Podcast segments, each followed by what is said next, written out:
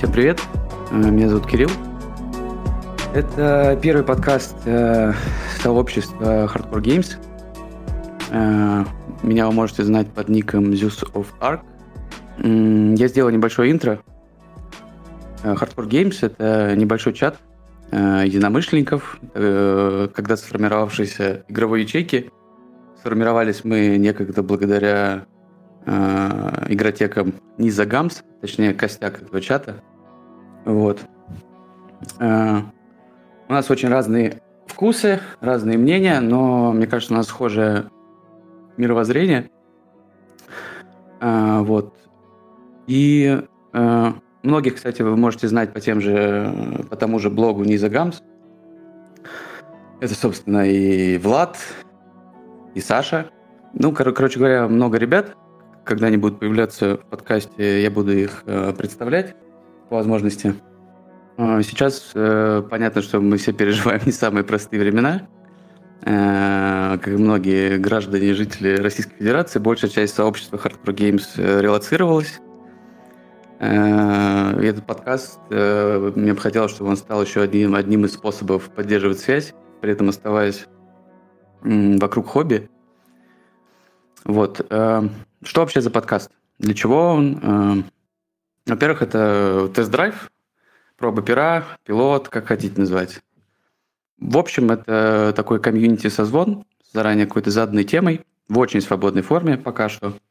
Э, Будем стараться выходить в- раз в пару недель, возможно, с разными хостами, с более, возможно, узкими темами. Может быть, кто-то вообще будет в соло что-то рассказывать. Э, Ну, короче говоря, будем это смотреть, экспериментировать, все такое. Вот. Э, Когда-то мы пытались немного писать э, про какие-то конкретные новые впечатления. Ну так, for fun. Получалось даже неплохо, но это очень много занимает времени. Главная цель, наверное, мы попробуем просто наши внутренние обсуждения из рамок э, чата в виде текста перевести просто в аудиоформат, который э, просто более динамичный, интересный и, ну, как минимум, просто транслируемый. А, И мы будем, наверное, пытаться, стараться говорить не просто о каких-то наших личных впечатлениях, а об индустрии в целом. А, Индустрии настольных игр как э, части поп-культуры, о ее влиянии на всевозможные вещи. Вот, и будем стараться не скатываться в банальности таких вот совсем личных э, маленьких кухонных блогов, типа там я вот поиграл в Агриколу, давайте сравним ее с Пиродиной. Э, Или там лучший worker placement или декбилдинге. И сегодня мы попробуем поговорить о довольно, опять же, банальной теме, э, при этом сделав ее не самой банальной, э, про 2022 год.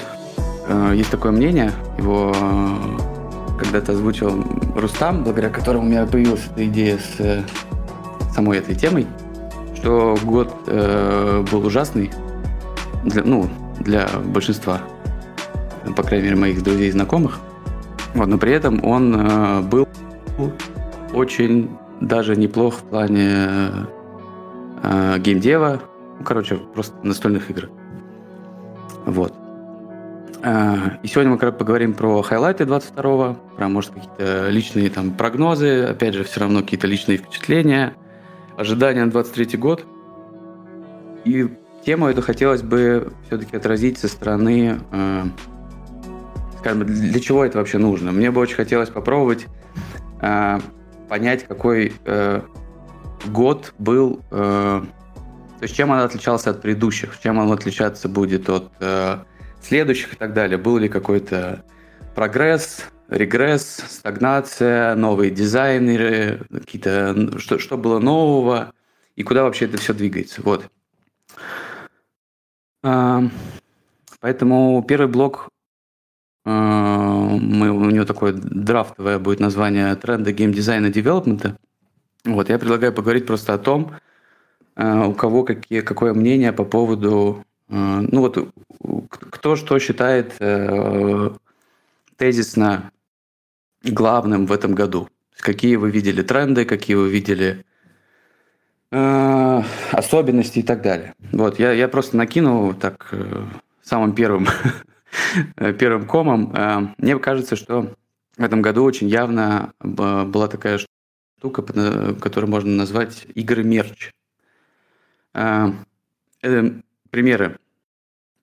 Ведьмак, Elder Scrolls, Герои, Киберпанк, Рим Total War, Elden Ring, всевозможные дюны и так далее.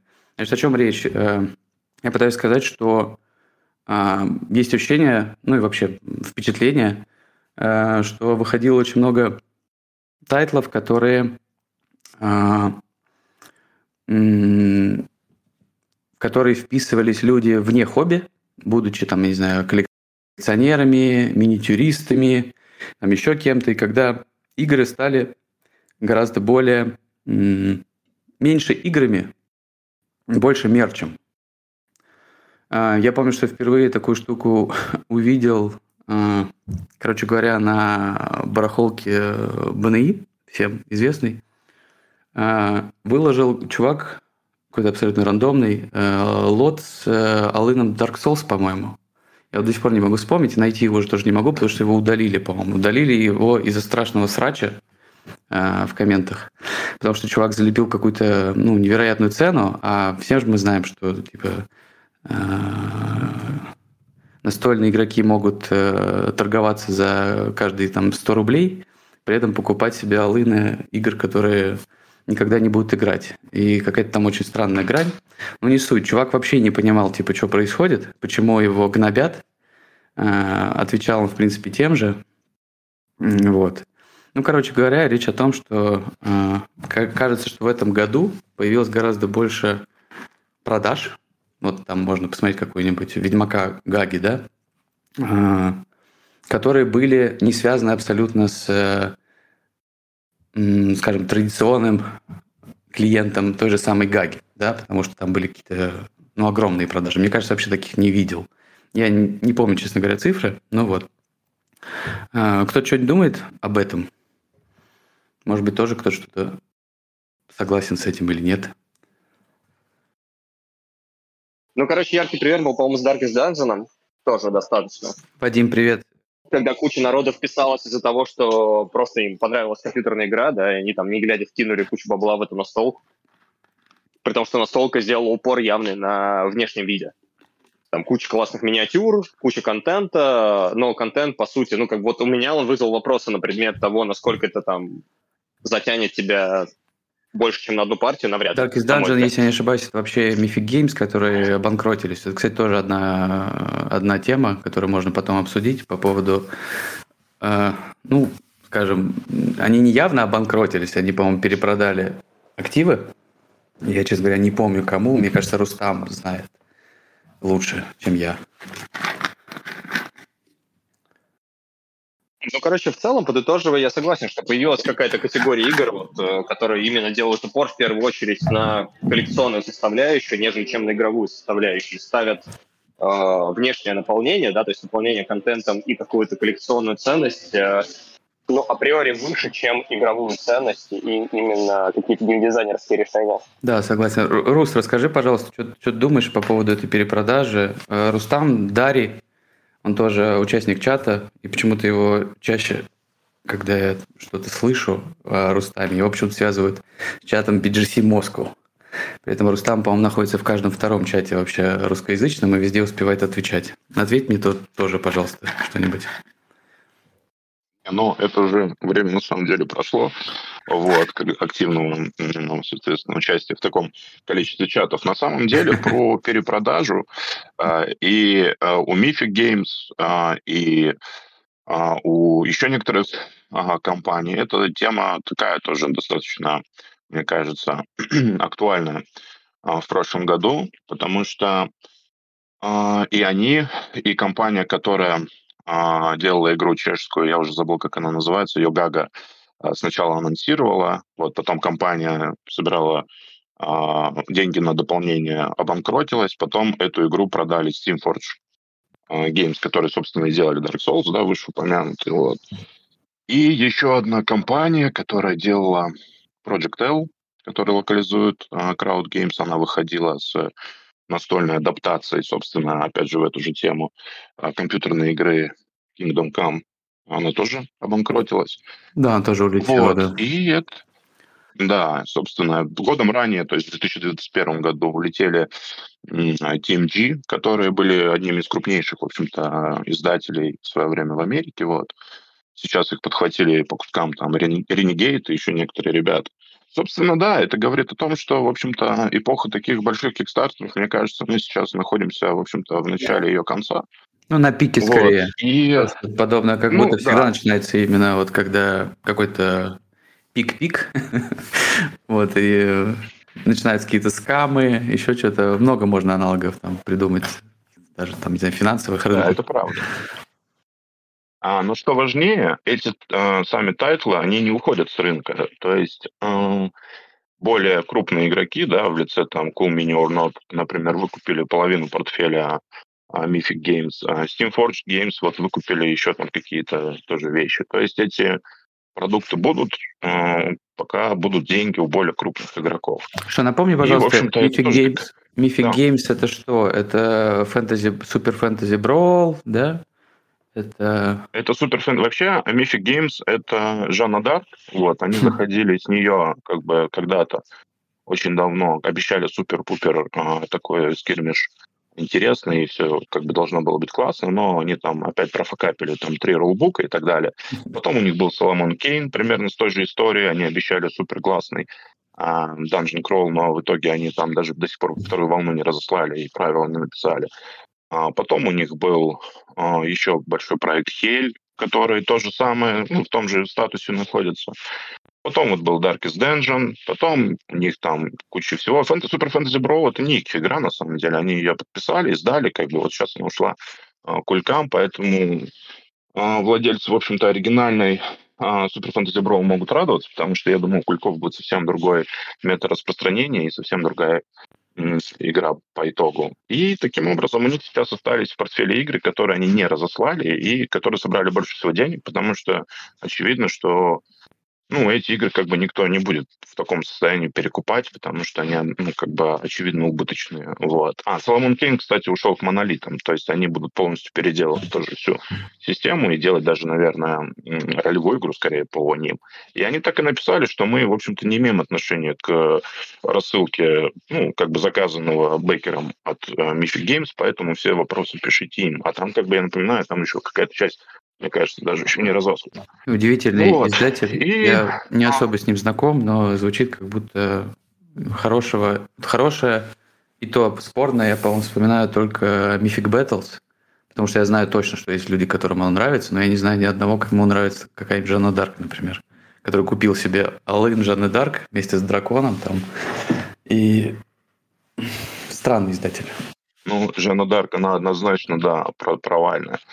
Вот. При этом а, все равно все покупают ее. Вот, ну, то есть я имею в виду, покупают, э, выкупают кикстартеры. Не же должно было быть что-то хорошее. А это вот возвращаюсь, да, это возвращаясь к твоему вопросу, собственно, а, про мир, да, как бы про игры, которые в известных всем вселенных и в том числе продажи миниатюр. Вот посмотри, есть удивительная компания Steamforged, Games, там, там вот э, Dark Souls, который Elder Ring, который Dark Souls, который Resident Evil. Вот. И, в общем, суть в том, что эти все игры, это же не игры. Вот. Ну, то есть это объективно, это просто наборы миниатюр. И люди как бы мало того, что живут, они еще как бы покупают какие-то другие лицензии и продолжают, в общем-то, ну, зарабатывать. Ну, я вот поэтому, видимо, и не очень зна- знаком с этой историей, потому что, ну, хочется игры, вот. И, и что-то что далек для меня издатель и вообще вся эта история с э, играми мерчем. Но ты согласен вообще, что в этом году как будто их просто больше видно? Не именно Mythic Games, а вот всего остального типа. Оно еще и успевает громко а, Да, их, безусловно, да. А ты с чем ты это связываешь, типа, или это просто такой вот цикл? Ну, типа, вот так, так и должно было быть. Нет, я думаю, что ты на самом деле, понимаешь, это очень просто, потому что, ну, в плане, в плане просто покупать лицензию и на этой лицензии, по сути, как бы отбивать а, деньги, потому что это беспроигрышный вариант. То есть вот даже ребята, которые сделали Elder Scrolls и героев, ну, они тоже ни одной хорошей игры не сделали, однако герои там собрали какое-то, ну, сумасшедшее количество денег, и Elder Scrolls тоже Skyrim там собрал какое-то сумасшедшее количество денег. То есть схема рабочая, поэтому мне кажется, что и в этом году, и в дальнейшем это а, их будет еще больше и больше и больше, потому что, ну, по факту это очень удобно и прибыльный бизнес, когда тебе не нужно платить там художникам, тебе не нужно платить там хорошим разработчикам, тебе не нужно это тестить там 20 лет. Elder Scrolls, вон они в начале прошлого года запустились, уже скоро рассылать будут а, игру. То есть, понимаешь, да? Как бы там, ну, этап девелопмента, он отсутствует. При этом, насколько я помню, ты считаешь, что вот. в некоторых из этих игр есть игра, да? Типа Ведьмака. Нет, я нет, я не знаю, нет, я а. не знаю. Типа Ведьмака, ну потому что а, с Ведьмаком там немножко другая история, как бы там, по крайней мере, ну, а, с Ведьмаком, наверное, мы про Ведьмака поговорим, когда будем говорить немножко про девелопмент mm-hmm. в целом, вот, и позитивные тенденции в прошлом году. У меня там тоже есть по этому поводу мысль. Вот. А вот, ну, вот этих ребят игры, ну, я смотрел там правила Elder Scrolls, и там, ну, я не знаю, как бы, ну, это странная вообще вещь и герои тоже там. Ну, ты видел там боевую систему? Ну, Нет, не видел. Ну, я боюсь. Очень очень сложно описать словами. Вот, поэтому... Но деньги они собирают успешно и будут собирать, конечно, дальше, пока не закончится, собственно, лицензия. При этом, что странно, а, те же, а, тот же Киберпанк, который от Кульков был, он собрал очень мало. Слушай, честно говоря, ну вот лично у меня с Киберпанком от Кульков... Э... Как-то маркетинг работает иначе, чем да, чем я думаю. Потому что мне это было действительно очень странно. Мы просто мы успели поиграть. Жесткая негативная привязка к киберпанку. Что, извини, повтори, пожалуйста. Слишком жесткая негативная привязка к киберпанку. Sorry, я тут, эм, я тут что подумал, что это вообще типа вообще такая штука, наверное, тянет, ну, эту штуку тянет за собой все рост эм, рост индустрии, просто это же такой, типа, блокбастер, формула блокбастера, типа киноблокбастера, условно. Когда мы понимаем, ну, то есть мы условно понимаем, что как, какие-нибудь кинолюбители не, не ходят на блокбастеры, ну, вот обычная такая история. Так же, как, типа, мы не очень понимаем, насколько, или, сколько или, именно настольщиков. Да, да, да, киноманы, да, да, то есть, типа, ну, да, киноманы. Да, кинозад... кинозадроты, они не ходят, ну, в массе там стараются не ходить на блокбастеры, ну, условно, да? Э, и это не сильно их интересует. Там. И также, типа, мы не очень понимаем, насколько в, на, на Кике э, аудитория настольных игроков именно покупает э, эти ведьмаки, все вот эти Тут, тут, короче, просто типа из-за из как раз типа из-за того, что Рустам говорит о том, что есть какие-то риски, где типа ты ну, тебе ты на Kickstarter вы выкатишь без лицензии что-то, и у тебя будет хорошая игра, но ты просто там получишь там 3 копейки. А с другой стороны, ты можешь купить просто лицензию, потратить все бабки на нее, типа не тратить деньги на девелопмент, не тратить деньги на игру, а ты потратить деньги реально на лицензию и там выпустить охотников за привидениями 2. Или 3, или 4, или, или с женщинами.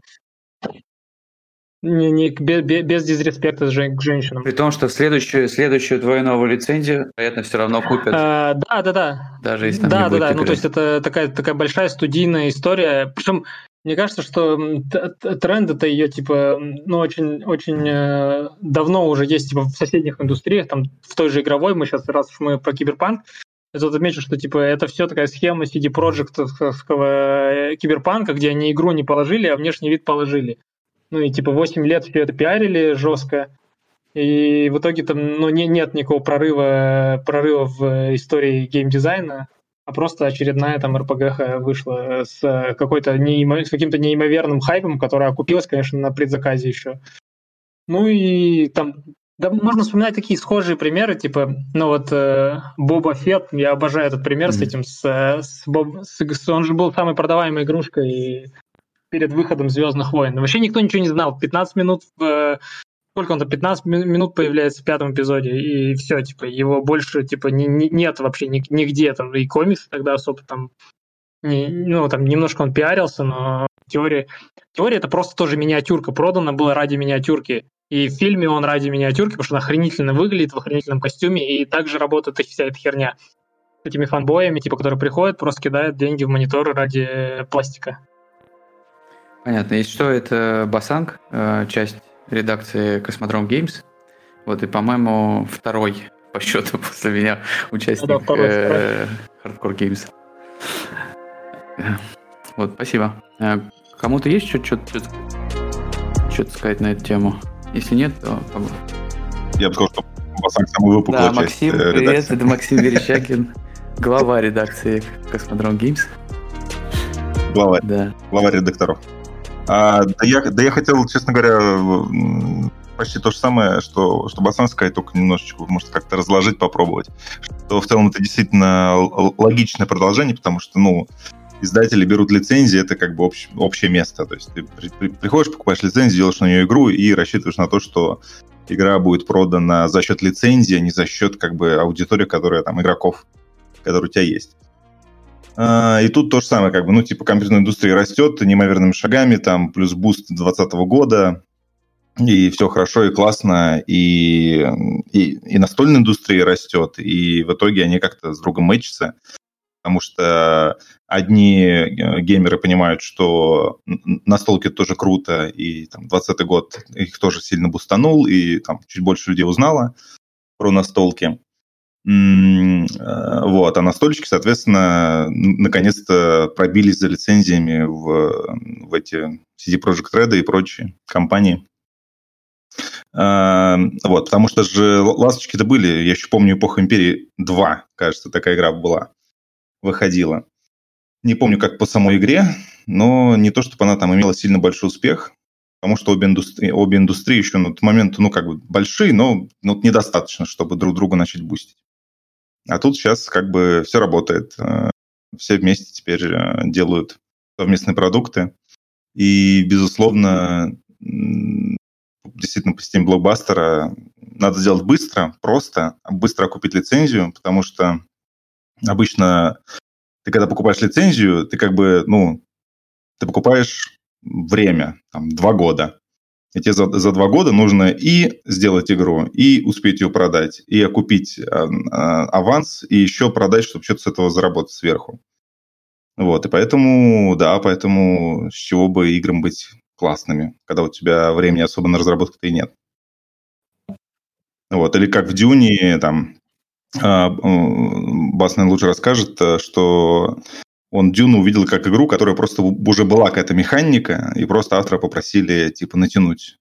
Ты про... Mm. Вот, Рустам, Рустам, Рустам не согласится, наверное. Это про Дюну Империя, которая... Mm. Ну, это, ну, это гипотеза, но, возможно, она, она, она действительно такая, потому что ну, времени нет у тебя. У тебя дорогущая лицензия. Там Дюна, э, Киберпанк, я думаю, это безумно дорогие лицензии. Просто безумно. И их надо прям на, нормально так и очень быстро окупить надо быстро вернуть деньги обратно, потому что, ну, хочешь продлить лицензию, давай еще на два года, давай еще тот же аванс, вот, и, и продолжим разговор. Вот, Понятно, собственно, что сказать. А, про Дюну и все остальное можем попозже, потому что нам надо что-то чуть-чуть двигаться. мы очень долго засиделись на теме. А, слушайте, я, я буду э, накидывать, э, вы можете врываться там с какой-то своей идейкой. Э, вот. Короче, мне кажется, что еще интересная штука в этом году, точнее, апогея этой штуки, я ее называю так, э, таким э, бумом э, дизайна эклектики, когда я знаю очень мало примеров в этом году игр, которые были такой какой-то революции, что ли, в плане там механик, жанров. Но мне кажется, это просто уже а, как некогда произошло, например, не знаю, с музыкой современной, когда уже никто не придумает, там, условно, рок или рэп или еще что-то, и жанры вообще отходят на э, третий план. То же самое как будто проис- происходит, ну, на самом деле, давно, наверное, но вот сейчас уже как-то все размылось окончательно. Все жанры, все механики, еще что-то. И основные большие и, и самые, ну, по моему мнению, интересные штуки, которые вышли в этом году, они не делают ничего, ну, скажем, прям принципиально нового. Это может быть э, какие-то развитые, развитые механики одного и того же автора, как, например, какой-нибудь там, не знаю, Dead Reckoning Declare. То есть, то есть условно, этот карткрафт, который он э, сделал в Reckoning, он его просто довел до, там, ну, скажем, до совершенства, да? Ну, в моем представлении. Просто он на, этой, на этой штуке он уже делал много чего. Или какие-нибудь э, Wonderlands War. Это, там нету ничего, ну прям, по-моему, революционного, да, есть э, смесь каких-то а, вещей, которые мы уже видели, но просто это так классно сложено и ну, как бы вместе синергирует, что, э, что, что получается как бы одна из топ, э, игр года. А еще мне приходит в голову какой-нибудь Карнеги. Это Пуэрто-Рико 22 года. Механ, который очень как будто сложно было повторить вот в том виде, в котором он был в Пуэрто-Рико, при этом не украв просто идею. Его смогли апгрейднуть, э, добавить в него еще всякие фишки автора. Это автор Труа. Ну, короче говоря, вот, вот такая вот идея. Что думаете по этому поводу? Слушай, а ты не думаешь, что вот тот же ОС, он э, был, по сути, ну, таким, если не прорывной механикой, но хорошим переосмыслением тех Да, я, я думаю, просто есть. проблема в том, что ОС... От классического Извини, пожалуйста, ОС, он 21 года. Ага. Да, а, я, я тоже очень хотел вставить, потому что по мне так э, любой дизайн э, Верли, он, ну, как бы, это что-то совершенно новое, но, к сожалению, не получится. Но зато получится Джо... Ну, Какой-нибудь воткнуть да. Э, Джон Компани, да, второй John он Company, смог как да? бы сделать да. новую игру абсолютно, а, учитывая, что это вторая редакция. Вот, ну, блин, Call Верли, извините, это вообще это отдельная тема. Я готов когда-нибудь сделать вообще отдельный каст по Верли Версу. Ну, вот. Руст, что думаешь? А, смотри, ты прав, на самом деле, и это, в общем-то, а, тоже главная моя мысль, наверное, за прошлый год. Если мы откроем а, BGG и отсортируем по дате выхода, соответственно, игры за прошлый год, мы увидим, что примерно, ну, там, 90, может быть, 80% игр, а, которые получили самые высокие оценки а, прошлогодние, это игры, которые выходили на Kickstarter в 2020 году а в 20-м, либо в, ну, прям в самом-самом начале там, 21 года. То есть это говорит о том, что, в общем-то, сейчас, наверное, чтобы сделать хорошую игру, не обязательно придумывать что-то сверхновое. Достаточно просто уделить а, какое-то время ее девелопменту. И, соответственно, все эти, практически все эти игры обещали рассылать там, ну, условно, в 2021 году, но разослали в прошлом. И это как бы, ну, как бы это и сыграло вот эту роль, да, что как бы игры э, полировали, там, отшлифовали, и они теперь вот такие крутые. Поэтому с точки зрения новаторства-то, а, ну, для 2020 года, наверное, там есть какие-то а, вещи. Просто когда был вот этот перерыв, а, ну, появлялись какие-то игры в 2021 году, которые там использовали те же механики или каким-то образом их там успевали раньше как бы выпустить, например, в ритейл. Но как бы вот, я думаю, что вот так вот это я бы, я бы добавил, что, ну, типа, мне кажется, с одной стороны, логичный тренд, когда, типа, когда на самом-то деле мир был уже, ну, то есть э, авторы, насколько я понимаю авторскую кухню, они, типа, часто вот на всяких, типа, э, ну, не съездах, а всяких или, они делятся идеями какими-то. Здесь э, Здесь они многие были предоставлены себе, своей игровой ячейке. Здесь ты имеешь в виду в период ковида или чего? Очень. Да, да, да, да, да. Именно при период ковида они сидели, короче, закрытые в ну, более-менее закрытые в свою игровую ячейку, и у них была возможность именно долбить в то, что они умеют, и отсюда пошла, короче, вот эта вот э, эклектика без, без новизны особой. Вот. Ну, у меня, у меня, у меня такое предположение.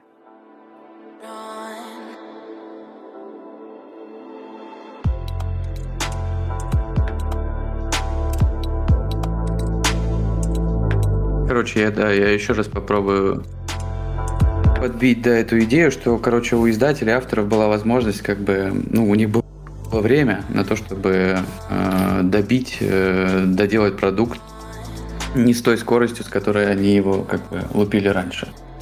Должны были лупить раньше, просто потому что рыночек так хотел, да? Вот, интересная история с ковидом в, в том смысле, что сначала это расценивалось как какая-то, ну, прям большая беда, ну, потому что так и было, да, это там транспортная э, логистика сумасшедшая, там изменение себестоимости и все такое, но при этом он, конечно, оказал влияние вот в плане девелопмента, ну, колоссальное. Вот. А кто-нибудь еще вспоминает подобные примеры, ну, вот, которые мы там... А, еще хотел сказать про то, что тенденция, а, кто, та, о которой ты говоришь, она идет еще дальше. И в этом году, ну, в прошлом году анонсировали кучу переизданий старых игр, да, и они уже выходили на тот момент, также переиздания старых игр, и будут еще дальше пере, а, выходить. То есть люди как бы не то, чтобы не разрабатывают а, какие-то новые идеи, они просто сейчас, ну, в том числе перерабатывают а, старые игры и просто приводят... Осовременивают их, типа, да? по фронту и по там, внешнему виду и так далее и тому подобное. То есть это, да, да, то есть это тоже такая достаточно прозрачная. Большинство примеров, которые приходят в голову, это, конечно, переиздания такие, типа, ну это как вот э, переиздание линейки э, City Collection э, Штефана Фельда.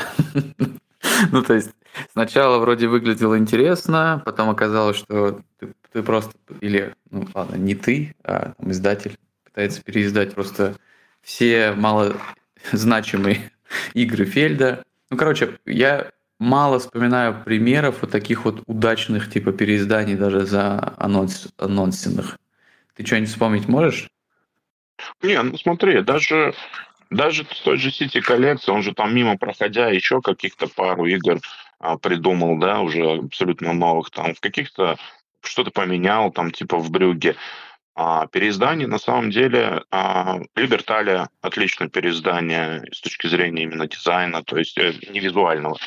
А, очень... Либерталия это Стегмайер то, Это да, Стегмайер да? Games, как бы они взяли старую игру Паула Мори, которая выходила там, мне кажется, 10 лет назад, вот, они отлично переиздали, и uh, Between Two Cities тоже от Stone Games. Вот, на самом деле в ритейле достаточно часто такая история. Вот я так прям на скидку, наверное, сейчас э, не могу сказать, чтобы прям вот еще какие-то примеры. Но мне кажется, там успех примерно там, 50 на 50. Ну вот мне в первую очередь вспоминаются какие-то вот такие довольно сухонькие евро штуки, типа там Крамер что-то обожает все пересдавать, там какие-то of Carrara, что-то какие-то древние коричневые, которое стало просто не коричневым, а чуть синеньким. Не, я не против, просто не знаю. Я вот больше вот на, на подобное поначалу как-то смотрел, а потом уже... Блин, очень смешно было с этим City Collection, я не знаю, видели вы или нет, э, как у людей текут глаза от э, визуального переиздания. Ну, короче, они там типа в начале кампейна показали какие-то драфты ну, они же переиздают типа просто старые вот эти штуки, да, там типа брюги, еще что-то, я не помню, честно Нью-Йорк, э, не помню. Эм, пока показали какие-то драфты, типа, что будет вот так вот. В итоге они сделали игру, и э, то, как выглядит поле, оно стало еще ху... оно стало раз в 10 хуже, чем выглядел драфт. То есть лучше бы они просто издали ту же самую игру, которая была... Ну, это, это просто даже не вкусовщина, а там просто какой-то кошмар. Это очень, очень странные там решения.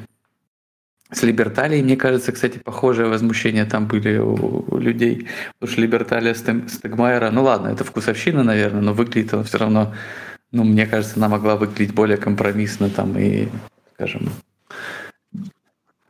Ну, она выглядит, собственно, ну, вполне нормально. То есть я, не, ну, я могу согласиться с тем, что она кому-то кажется некрасивой, или тема там кому-то кажется не очень красивой, там, или т.д. и т.п., но она выглядит ок. А Канбан, например, вот переиздали тоже в прошлом году. Мне кажется, Канбан да, 21 я не, я не буду, не знаю точно, мне кажется, 21 Ну, не суть.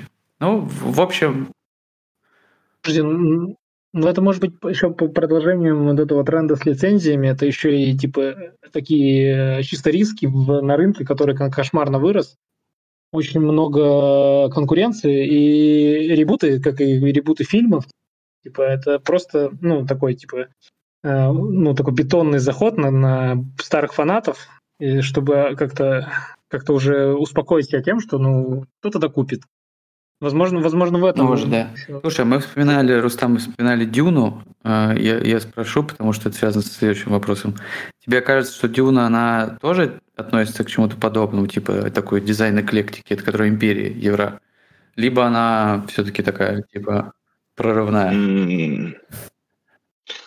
А, смотри, мне кажется, что она достаточно новаторская в плане именно дизайна. Вот. А то, что там присовокуплена тема в последний момент, с этим я, в общем-то, не спорил. и тематичную игру. Я как бы не скажу, что я ее считаю. Но мне кажется, она удачно ложится на механику или механика ложится на тему. Но там есть определенно, это я в этом искренне уверен, определенно вещи, которые будут в тренде дизайна еще несколько Мне просто лет. кажется, что есть вот э, И которые есть появились вот там впервые. трио игр, которые, ну, такие, по крайней мере, у всех на слуху. Это типа Дюна Империи, это Вечная Зима и это Арнак. Мне кажется, это абсолютно как бы одного слота игры, и они очень похожи, ну, как бы вот во всем. От э, плейтайма, оптимального состава до там набора механик, каких-то преимуществ, минусов и всего такого. А, Короче, я спрашивал к этому, потому что мне показалось, что это тоже такая часть, э, ну, типа тренда, такой вот, э, опять же, дизайн эклектики а, и такого типа набора механик, которые мы все видели. Ну, окей, если условно считать, что в Дюне, например, вот эта история с... э, Ну, там какая главная фишка? С э, игрой карт, да, типа как э, для worker placement, да? То есть как будто вот это самое новое, что там они придумали. Да, то есть, что у тебя карта имеет э, Мгм. слот, причем все карты имеют разный слот, и, при, и помимо этого карта имеет еще какой-то буст на классические deckbuilding action, там, купить новые карты. И фишка в том, что у тебя deckbuilding, он как бы немножко разветвляется, то есть тебе теперь необходимо не только строить успешную колоду с точки зрения применяемых эффектов, но еще колоду, ко- за счет которой ты сможешь вообще вставать туда, а, куда тебе нужно, потому что, ну, новичковые партии, там часто бывает такое, что люди собирают себе вроде бы хорошие э, колоды вот, по эффекту, но сталкиваются с тем, что не могут куда-то просто встать элементарно, потому что нету соответствующего символа. Ну, вот. Ну вот, я, я просто к тому, что... Мгм. Ставлю свои 5 копеек про Империю, Давай. про Дюну. Можно? Это. Вот для меня Дюна Империя это такое безликая евра. Ну вот, я для себя ее окрестил, потому что, по сути, механики выдержат любую тему, которая связана с каким-то развитием, там, переком. То есть э, тема Дюна прикольно ложится, да, но она вообще там не доминирует. То есть там доминирующий вот этот сплав механика, я здесь соглашусь э, э, с Берставом, что очень хорошо вот этот связан декбилд, хотя на мой вкус, ну это моя личная вот вкусовщина, что декбилд, он там такой немножко урезанный, то есть у тебя нет возможности там как-то эффективно крутить колоду, да, там, по сути, у тебя эти возможности довольно ограничены. То есть ты должен строить свою колоду из того, что у тебя вышло, и как-то возможности там Ну, он просто другой. нет. Ну, он как Вот, бы не этом сам worker placement, он работает, и да, да, он... То есть он, э, декбилд идет как такое дополнение к worker placement, но при этом оно работает, и работает очень хорошо и тематично. То есть э, действительно, вот э, опять-таки соглашусь да, с Русланом, что она заставляет тебя собирать не только интересную колоду, но и колоду, которая позволяет тебе действовать. В принципе, при этом сами карты, они еще выдают тебе возможность собираться в какую-то конкретную ветку, да, там вот я так сейчас не помню точно, там вот точно есть ветка Фриманов, да, там ветка Империи, э, то есть это вот эти синергирующие эффекты, которые помимо синергии должны еще давать тебе возможность там эффективно действовать на поле. Но для меня прям вот по механу Дюна Империя это хорошо. То есть это прям хороший такой, хорошая евра. Вот. Но тема там абсолютно вот э, любую Вспомнив про Дюну, я хотел работать. просто сказать про то, что похоже, Дюна похожа еще на одну вот эту формулу успеха, которую многие начали использовать. Типа, и вот я перечислил, да, там мне очень напоминают э, дизайны там тоже вот этой вечной зимы, Endless Winter, Арнак. Э, оч- оч- очень много похожего. И это как бы норм. То есть я не удивлюсь, если выйдет еще там, условно, 10 хороших игр похожих. Похожих по как бы концептуально, там по э, идеям каким-то основным. То есть, условно, идея евроигры с некоричневым сеттингом это тоже идея. типа. Вот, и она не то чтобы очень частая. Э, Вот, короче. э, Есть... А у меня, а у меня был вопрос, а где вы... э, Я извиняюсь, я не очень понимаю, о какой эклектике идет речь в, в Дюне Империи. Там достаточно стандартный дизайн абсолютно. Ну, э, условно, Если мы- смесь если мы говорим какого-нибудь, вот под- подоб- ш- ну, как бы, что отмечали в первую очередь э, в Дюне Империи, когда-то, когда она появилась, все, все прям умирали с вот этой связи типа декбилдинга или какого-то хенд-менеджмента и этого есть это была основная как бы фишка. в этом не было как бы в отдельных частях не было никакого прорыва. Ну, то есть вот если смотреть отдельную часть вот эту и отдельно вот эту, но связь ее... Он... Мы говорим про геймдизайн, да, про, да, не да, про да, визуал. Да, мы, конечно, про, про дизайн. Вот не было... А вот связь этих двух частей, она как бы создает что-то новое. Вот. То есть речь была про это. Ну, моя мысль, по крайней мере. Вот. Понял. А мне кажется, ну, если говорить про ну, еще переиздание, да, конечно. я свои, свои 10 копеек а, закину. А, мне кажется, мы еще не видели этого бума. А, это же вопрос ностальгии. Ностальгия сколько? 20-30 лет Мгм. обычно работает. То есть, на самом деле, это еще достаточно будущий тренд, э, когда мы увидим просто гигантское количество старых древних игр, которые будут э, пересматривать, э, заново дизайнить, э, заново другой Кстати, визуал отчасти, добавлять. отчасти точно правда. Снова издавать. Потому что э, на практике можно сейчас посмотреть на какие-нибудь истории с варгеймами, трушными такими каунтерными варгеймами, которые переиздают, мне кажется, сейчас довольно много и гораздо больше, чем чуть раньше. Потому что, ну, с, с их пиком там 80-е, да, там 90-е, если я не ошибаюсь. А Сейчас много из э, тех дизайнов переиздают в каком-то виде. Опять же, не для широкого там круга людей, но Я просто орал про Ну. то, что аудитория умерла и за ко- за ковид выкосила аудиторию варгеймов, и дети в память об отцах берут ре- переиздание Ужас, господи. уже со своими сыновьями. Ну, тоже бизнес-план. Может быть, э, у нас сейчас найдутся конспирологи какие-нибудь, которые скажут, что ковид был ради этого. А у кого-нибудь есть еще идеи по поводу э, каких-то штук, именно связанных с 22-м? Ну вот в плане развития какого-то отличного от э, 21 года, 20 и так далее. Слушай, Я думаю, на самом деле, мой прогноз такой, как бы, если мы говорим об этом, да, что я думаю, что а, больших, больших игр а, будет меньше в перспективе на. Кикстартере. И больших И, нормальных а, или, или больших много на э, Кике, на с самом деле, вот, Вот это то, что мы обсуждали. В при- В принципе, в принципе, таких вот, знаешь, как будто, да, вот э, таких больших а, в плане контента, Алынов. да, то есть вот этих вот всех невероятных данжен э, кроулеров, там, алынов, да, вот их будет сильно меньше, потому что, а, во-первых, в прошлом году и в позапрошлом году это тоже было, что а, сейчас очень много маленьких компаний запускают там на какие-то свои карточные там или околокарточные игры ам, проекты, да, на Kickstarter, вот, и, в принципе, очень неплохо на этом живут, и это нормальная ситуация, когда ты, например, а, бэкаешь а, в феврале, мне вот очень понравилось, да, я о а, gametables.com а, бэкнул в начале Это февраля, получил сайт там в сентябре. ресейлер, И они уже за это время еще там киков, да, или что это? таких же.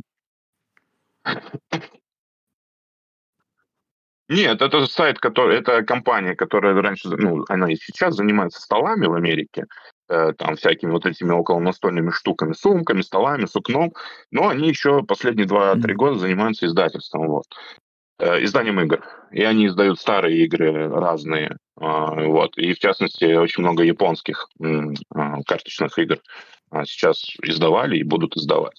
Вот, и вот эта система, когда ты бэкаешь маленькую штуку, ты ее получаешь в приемлемое для тебя время, это, мне кажется, будет достаточно частой тенденцией. Потому что, как все уже тоже поняли, что если ты хочешь хорошую игру, готовь морозить деньги на 2-3 года, а тогда на 4. Вот. И это уже, мне кажется, не очень всем нравится. Мне, например, уже ради, нравится. вот э, с заморозкой бабок, я, я честно, я не знаю никакого другого места, э, в котором бы работало иначе. Ну, то есть, э, опять же, можно... э, Не хочу приводить примеры, но, блин, их, их довольно много. С теми же, блин, там, финансовыми рынками. Типа, если ты... Ну, короче, морозить деньги надолго и ждать что-то хорошее, это норм. Типа, морозить и не париться. Потому что как правило, хорошее именно так и выходит. Долго, но типа выходит и в итоге работает. Вот. Очень мало примеров, когда что-то очень быстро э, производится, скажем так, и, э, и является чем-то, что, ну, значимым. Вопрос, кто Извини, мог, пожалуйста. ты или издатель? Как бы, Да, во-первых, а во-вторых, а во-вторых, какого объема вообще как бы продукт? То есть, если, ну, мы говорим там про небольшие, игры, то, ну, какие-то условно небольшие, то это, ну, какой-то адекватный срок. Если мы говорим про улыны, там, на 40 килограмм, которые ты сыграешь два раза, точно так же, как и в маленький продукт по итогу, который ты можешь в любой момент в магазине, да, в локальном купить. Ну, мне кажется, разница... Не, разница, конечно, есть, есть да. Сто пудов. Я, я не говорю, что разницы нет, но условно какой-нибудь, я не знаю, вот опять же, лично для себя, для меня там какой-нибудь войны Ктулху какие-нибудь, это тоже как бы 40-килограммовый да, там продукт, но при этом он как бы, ну, по, по моему мнению, с, с игрой. Вот его я готов там ждать ну, как бы вот ждать и не париться. Я понимаю, что это уже, возможно, там, не знаю, внукам моим приедет, там еще кому-то, но как бы that's the price. Вот. Можно я расскажу э, кратко? Есть такая крутая гипотеза, прикольная с Кикстартером. Ну, миниатюры делаются на пресс-формах. Пресс-формы – это э, стальные металлические такие штуки, которые в термопласт автомат вставляются, выливаются, короче, что-то происходит.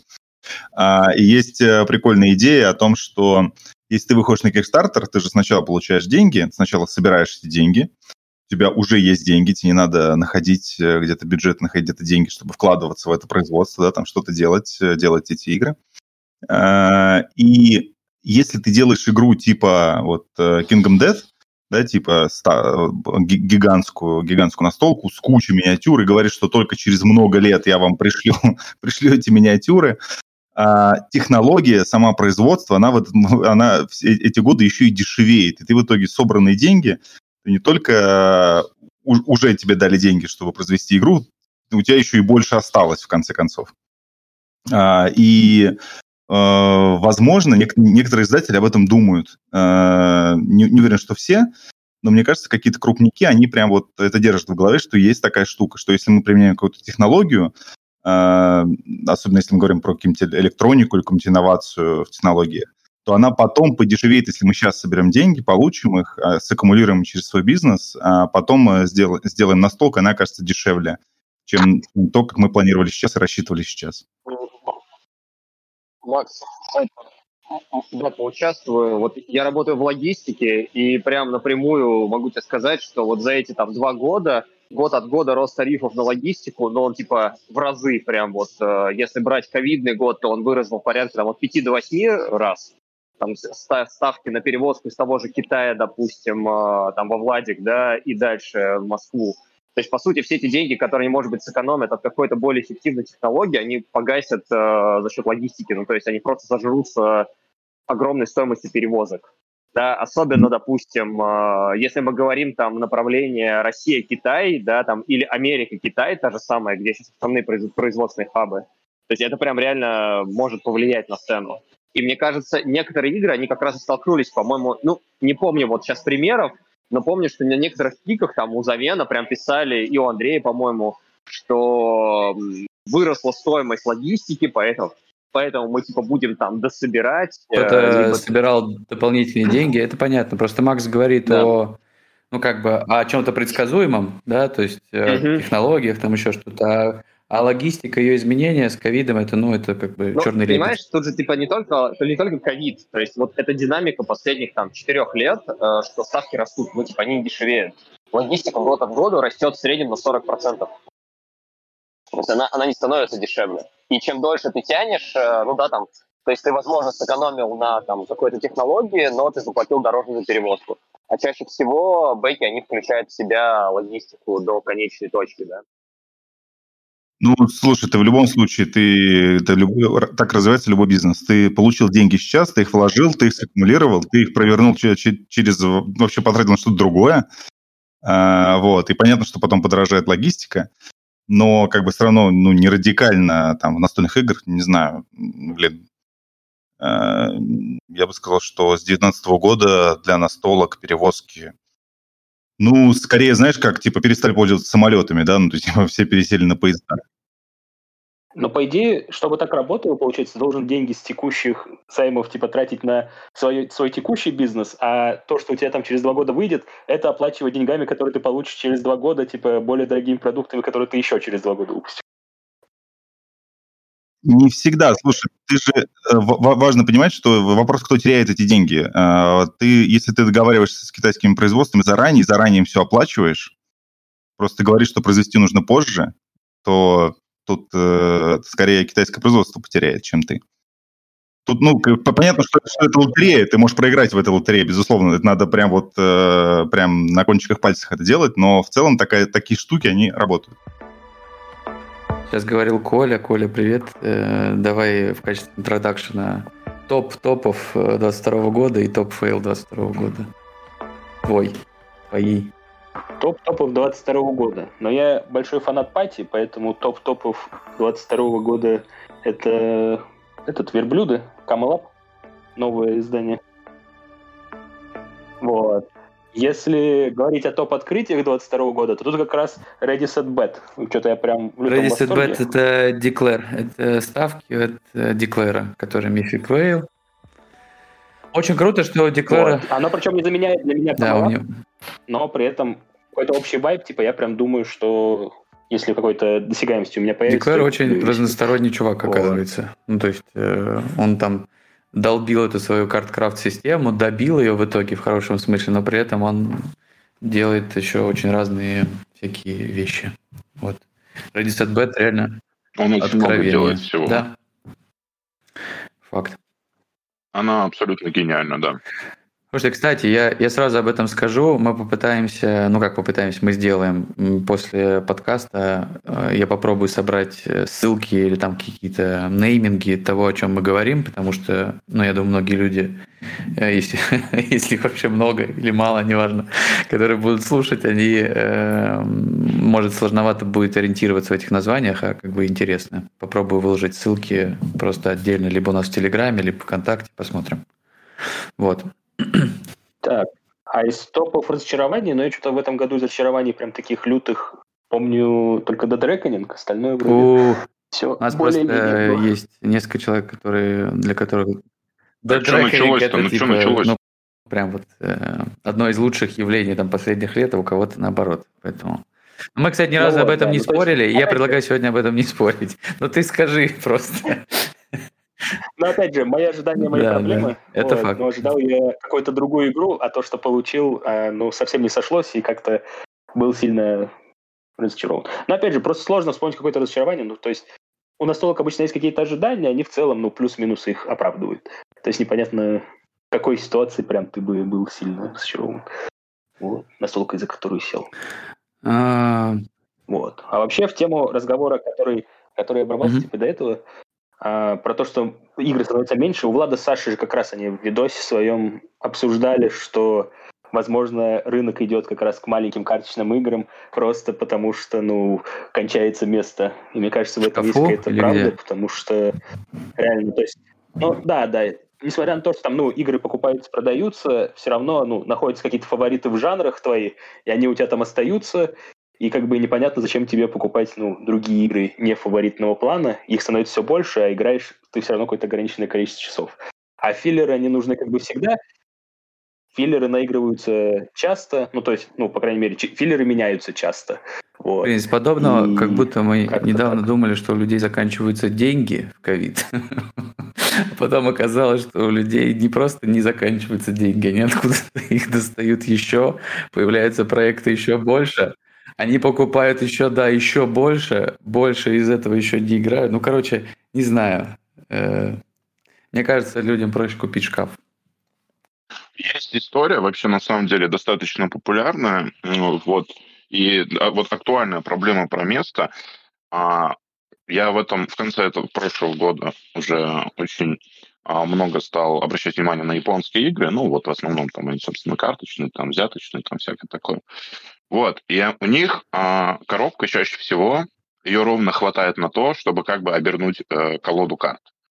И э, это обусловлено как раз тем, что, в принципе, в Японии как бы условия э, жизни, они не, несколько отличны, да, там от Америки, и поэтому больших там стеллажей с большим количеством э, там, места под хранение вот этих гигантских там просто нет. И поэтому издатели, они целенаправленно издают как бы игры в очень маленьких коробках. И не только карточные, там и евросы, там и всякое такое. То есть как бы стараются за этим следить. Вот. А в Америке, ну, понятно, у тебя там вон, может, одна миниатюра занимать там целую коробку 30 на 30, как и Да, это правда. Концептуально э, это прям 100% оно.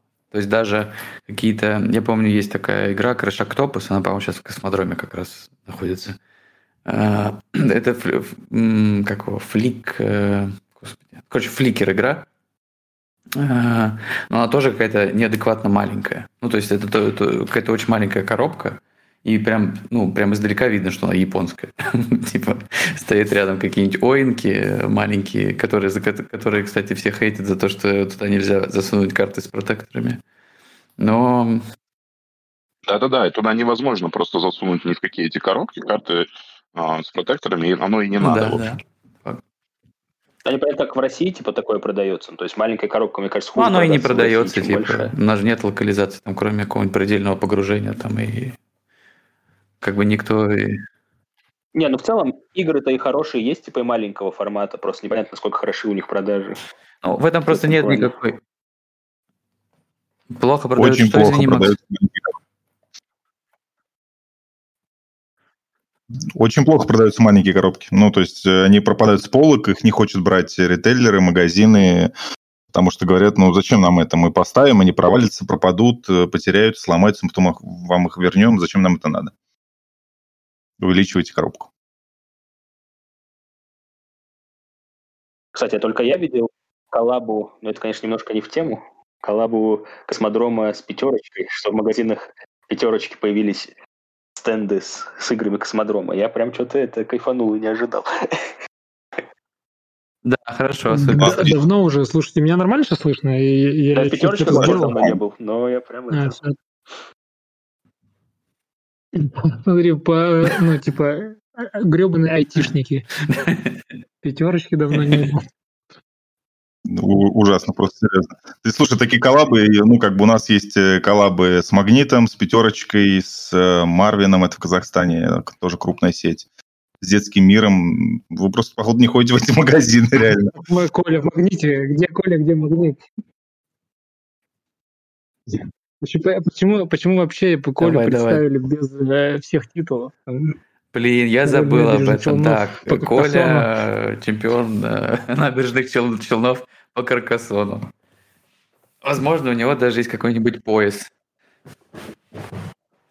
Какого года чемпион ты? 20. Я уже не вспомню. Да, четвертого, да.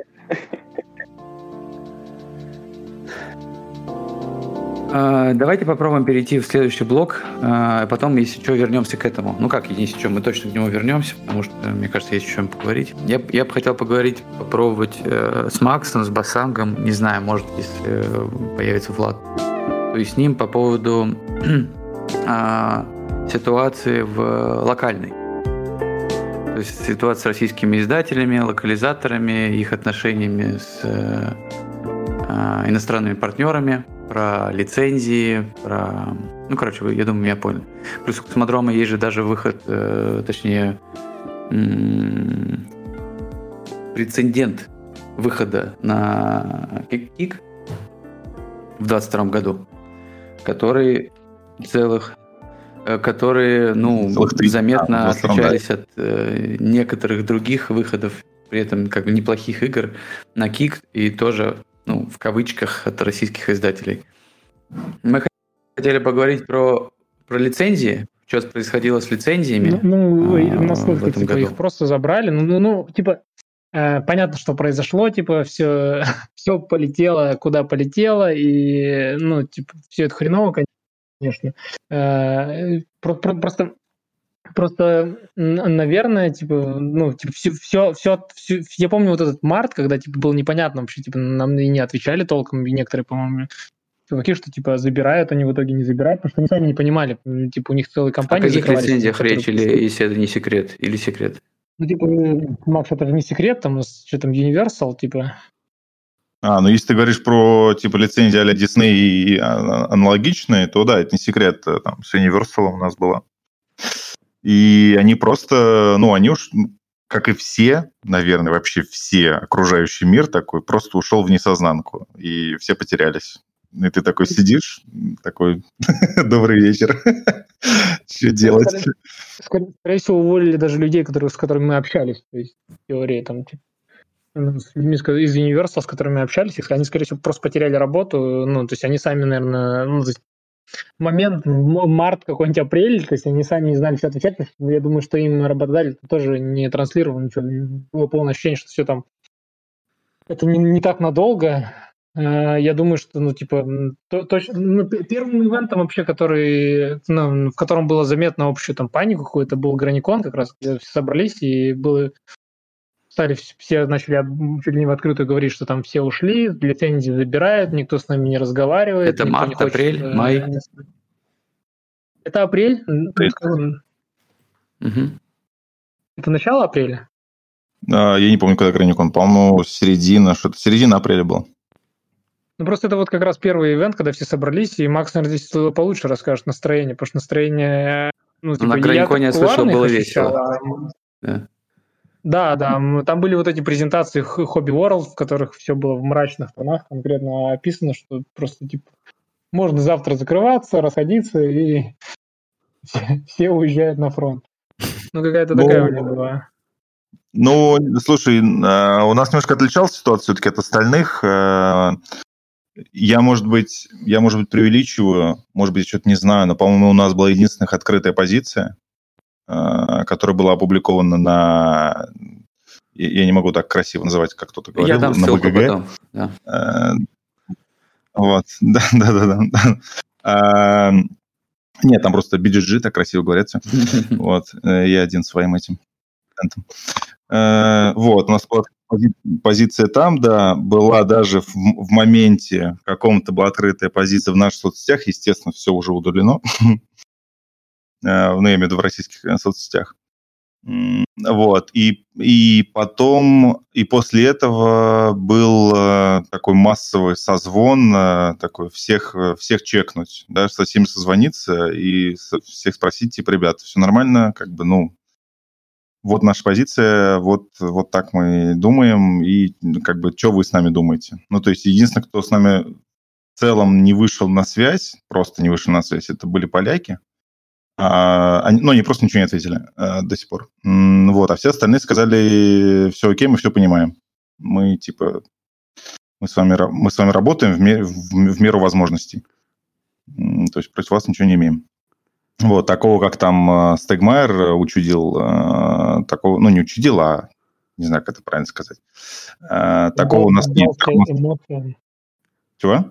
Поддался эмоциям. Ну, слушай, это, это, мне кажется, была, типа, ну, то есть многие не знали, как реагировать, на самом деле. Ну, то есть, Баз, давай вспомним, а что, ну, что было со Стегмайером вообще?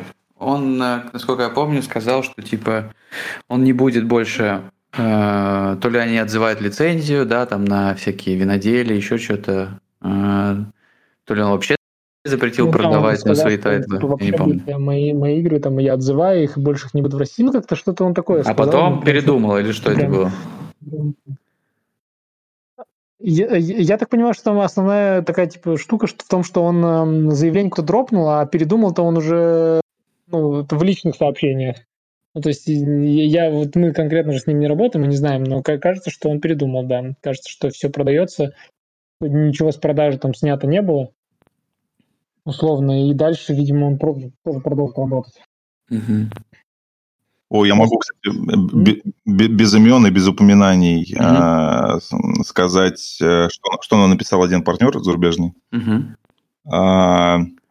Они сказали, что, знаете, ну, типа, ребят, мы, мы, мы, годами, мы годами строили свою репутацию, вот, и сейчас работать с вами мы ее мы ее будем тратить.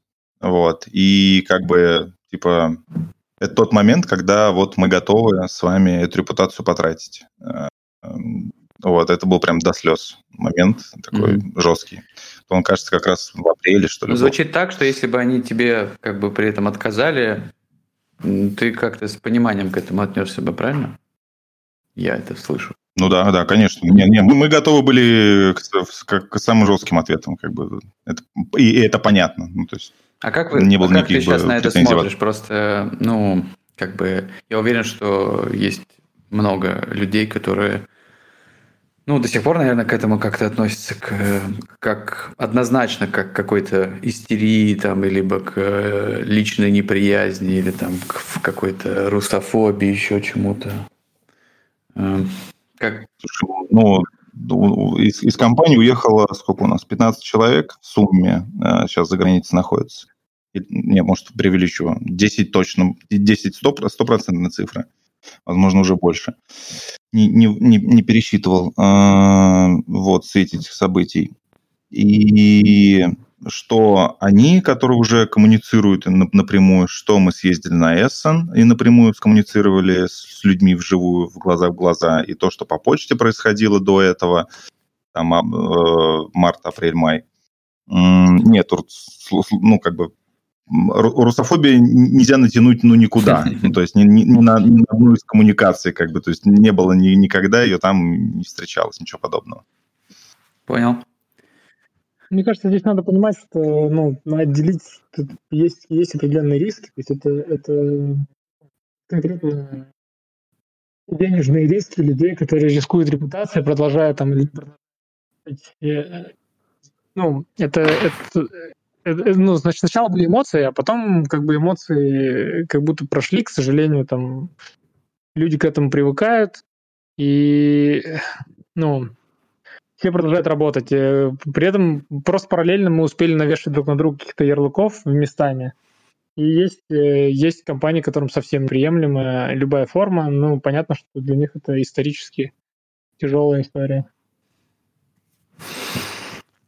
А, говоря вот. про Граникон, я вспомнил эту историю с тем, что некоторые издатели впервые как будто среди российских издателей или локализаторов, как угодно, издателей и локализаторов э, создали отдельный дизайн-отдел, типа того, да, то есть понанимали дизайнеров, э, да, да. Теперь Я правильно же говорю, да? По-моему, у Хоббиков такая история да, появилась. Типа, да, Hobby World точно, типа, у них есть э, штатные геймдизайнеры теперь. Но вообще по, грани, по Граникону из-за вот этого отчаяния было...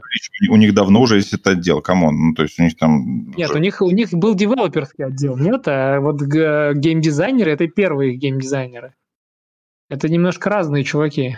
Ну, вопрос, как они это позиционируют, как они называют. Возможно, это тоже Может все тот же девелоперский агент, да. просто чуть э, больше. Ну, возможно, слушай, ну типа, я, я, я думаю, что это довольно сложный процесс, ну, когда ты типа создаешь с нуля вот эту историю. Я так что я не уверен, что, ну, возможно, у них а, они занимаются одним и тем же, но идея у них называть это геймдизайном и отдел геймдизайнерским. Поэтому Тут надо, наверное, ну, то есть, как бы есть, короче, у них какое-то разделение. Э, вообще по, по Граникону было заметно, что многие начали хвататься за проекты какие-то внутренние, начать на самом деле результат, авторов, результат этой хваталки игры. чувствует вообще? Просто я, честно говоря, не очень, но я как бы и не работаю, скажем, в рынке настолько, правильно?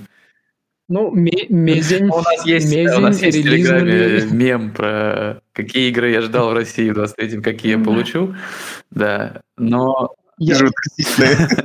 Но просто нет, ну, мне кажется, что просто как бы сейчас кто-то не пытался, да, но невозможно, типа, создать, э, не знаю, создать то, что неким создать. Вот. Э, Мертво, да? Да, я не говорю, что типа хорошие игры выходят, выходили типа в единичных экземплярах, типа, ну как бы и ничего не поменялось. Да, я, я про наш, наш геймдев. Да, ну, возможно, э, там 24 какой-нибудь год, условно, будет волной российских игр э, от э, российских издателей. Ну, то есть для, для этого нужно время, девелопмент, тесты многочисленные. С учетом того, что мы сейчас говорим о компаниях, и, и даже в случае Космодрома, это типа компании, у которых нет большого опыта и такого типа создания каких-то комплексных, сложных проектов, которые, которыми пытаться они пытались, попытались бы пробивать такое, типа, общее место под солнцем, типа, на BDG, типа, еще где-то.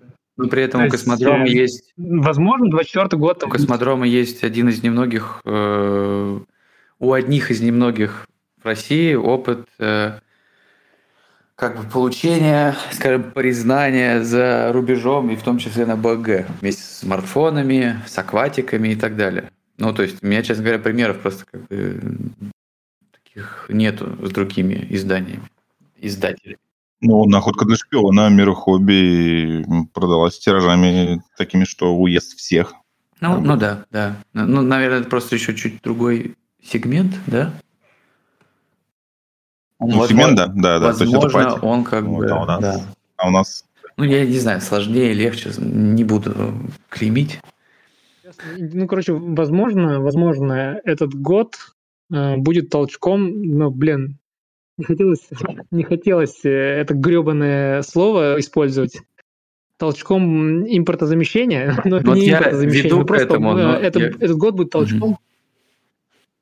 Да, да попы, попытки создания собственной индустрии, потому что, мне кажется, кстати, парадоксально, у нас э, довольно крепкое, мощное игровое комьюнити, такое действительно, типа, такое уже довольно такое взрослое и последовательное, со вкусами, но вот индустрии нет, потому что она все-таки присосана к какой-то, ну, ну, к, общ, к общемировой индустрии, в общем. Там, в отличие от тех же поляков, у которых, я думаю, что не сильно больше игроков-то, но при этом намного больше геймдизайнеров. Ну, мы это уже когда обсуждали, не ну, обсуждали, естественно, вслух, э, но это тоже отдельная тема, что на том же там Граниконе э, видно, да, насколько много дизайнеров, которые очень мало играли, да, и насколько мало людей, которые очень много играли, которые пытаются или хотят что-то дизайнить, создавать, да, какой-то хоть что-то. Это, это, это, это правда, это, это интересно, что типа вот даже здесь э, ну, куча людей, которые, типа, у которых наигрыш какой-то кошмарный, но при этом никто не пробовал-то особо. А на Граниконе ты видишь, да, людей, которых, ну, не, не, не всех и не в обиду. Ну, там, большинство, тем, подавляющее, подавляющее большинство. Э, да, да, да, что там подавляющее большинство людей, которые, ну, типа, такое очень, да, очень, очень много вопросов их наигрыш. Я был очень удивлен, что, мне кажется, даже не все смотрели видосы по тому, как нужно предоставлять свои прототипы на Граникон. Ну, типа, как должна выглядеть игра для Граникона, типа. Хотя этих видосов там подготовлено миллион, наверное. Специально для Граникона. Просто это на самом деле история, если не говорить про Граникон, то про любой пич вообще, что очень много людей вообще не готовятся как бы к этому, типа как свой продукт презентовать, типа это не, не только Граникона касается.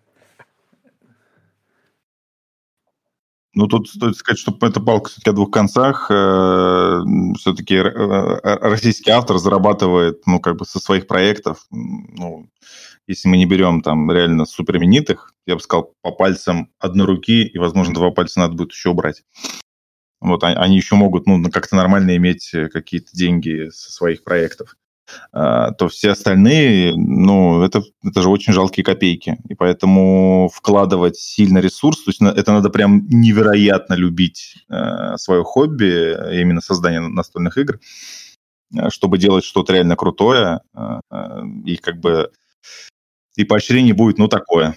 Кстати, такое себе. Макс, возможно, ответил частично на вопрос, э, который в воздухе был да, чуть-чуть до этого, что это возможно, ну, как бы невозможно, скорее всего, это два разных хобби все-таки, да, типа играть в игры и создавать игры.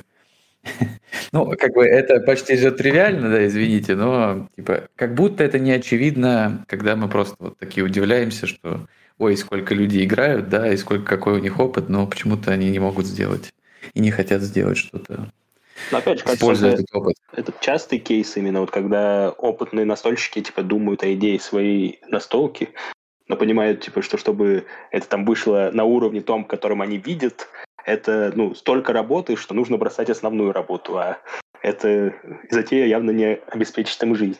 Тут, наверное, как раз именно вот этот грань, типа, что чем опытнее ты становишься в настолках, тем больше ты понимаешь, насколько сложно, типа, сделать хорошую, такую подходящую настолку. Это вот это как раз кривая вот это, где ты тебе сначала кажется, что ты все познал, а потом, когда ты еще чуть-чуть узнаешь, типа все, ты уже понимаешь, что на самом деле ни хрена, и все гораздо тяжелее, чем ты думал.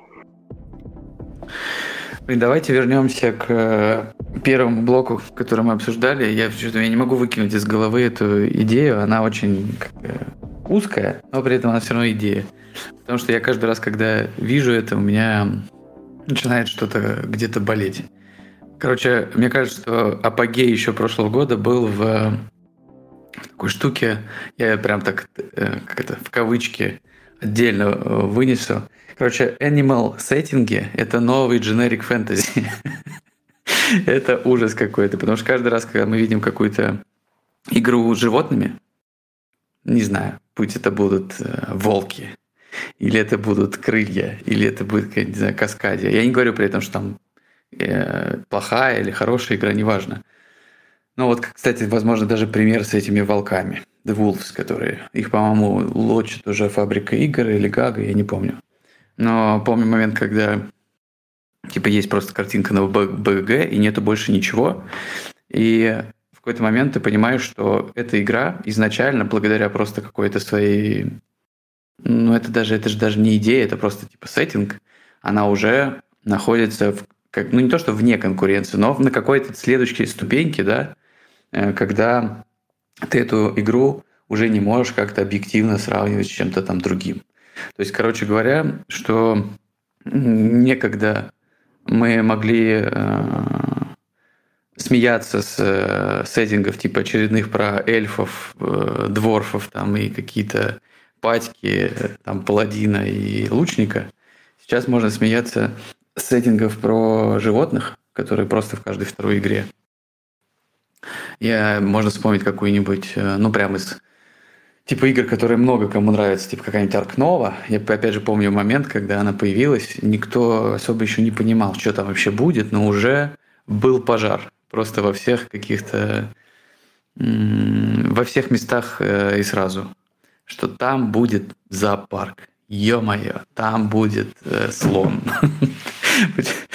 Э, я, не очень понимаю, с какого момента вообще это началось. Я так вот вспоминаю какие-нибудь там, не знаю, Эверделы, еще что-то. Ну, то есть был какой-то такой особенный пиетет к эм, этой теме, к этому э, визуалу. Э, вот. Ну, короче, ну сейчас, по-моему, это приобретает какие-то невероятные масштабы. А идея была в том, что я, я просто думал, типа, почему так? А, понятно, что, ну, как бы, ну, много людей любит как-то животных, типа, как-то по-особенному у них это откликается.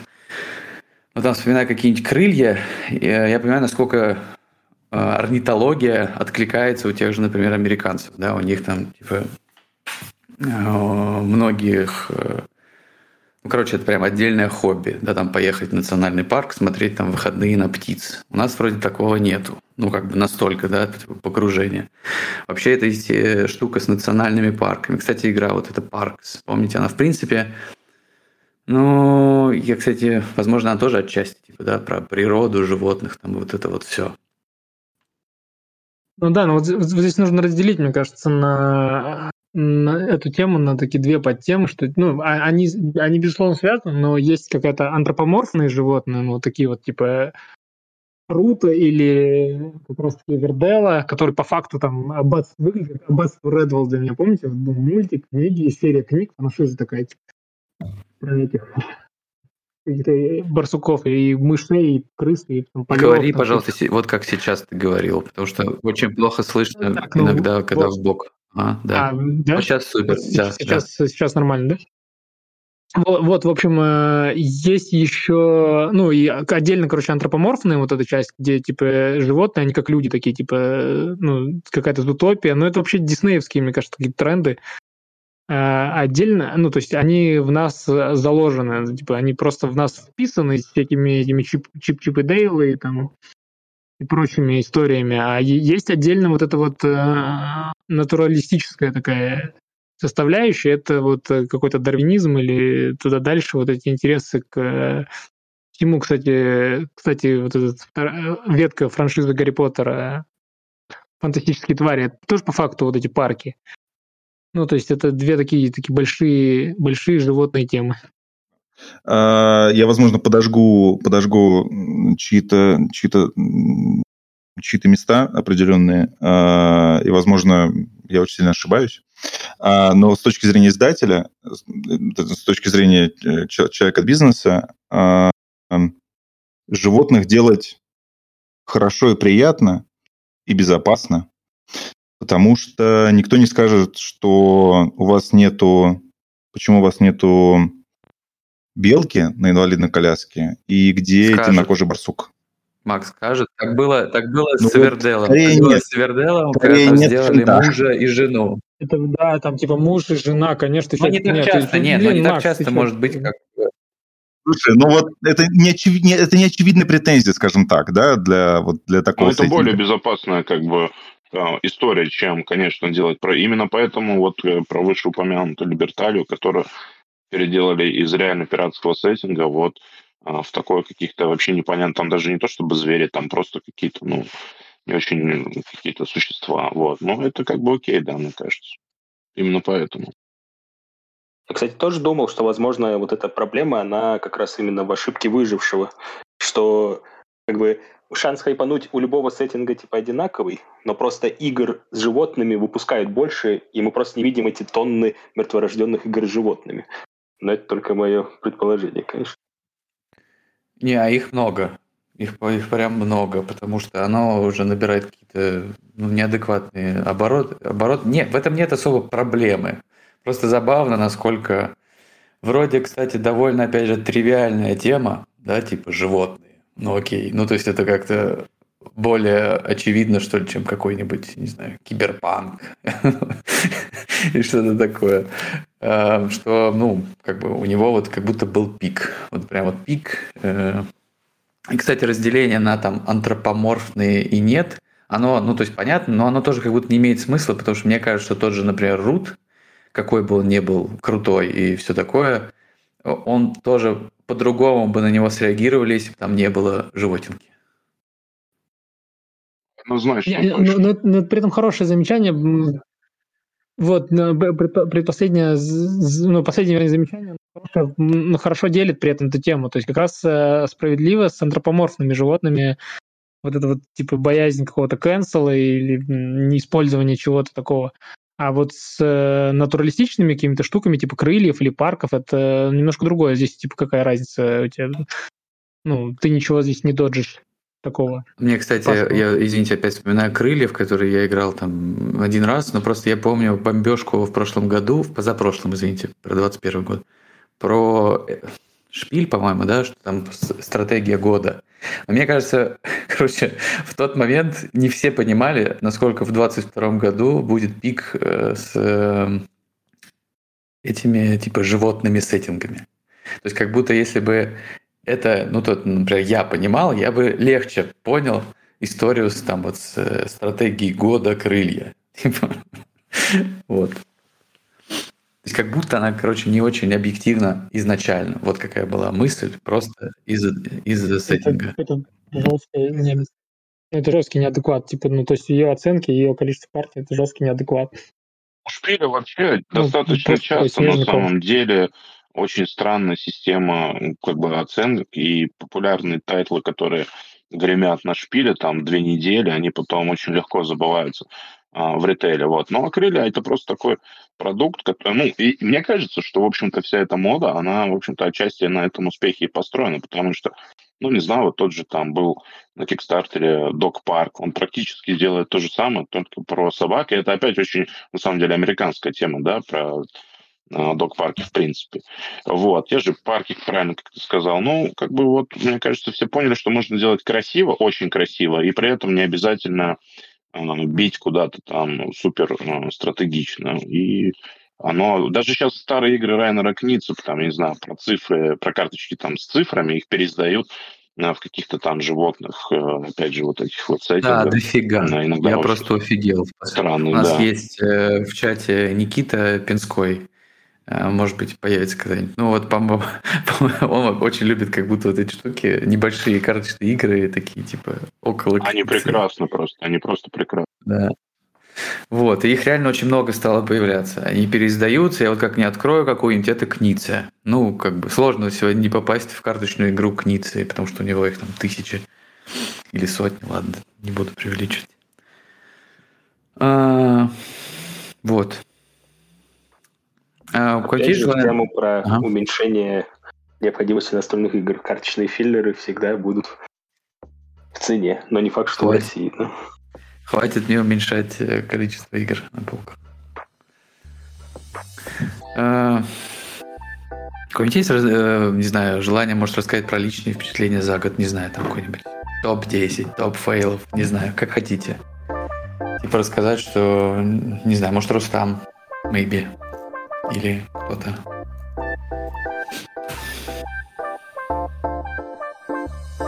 У меня есть, но, правда, не, вообще не про, не про игры ни разу, потому Давай, что... Минут. э, Когда, когда борешься с депрессией, как-то не хочется играть. Вот.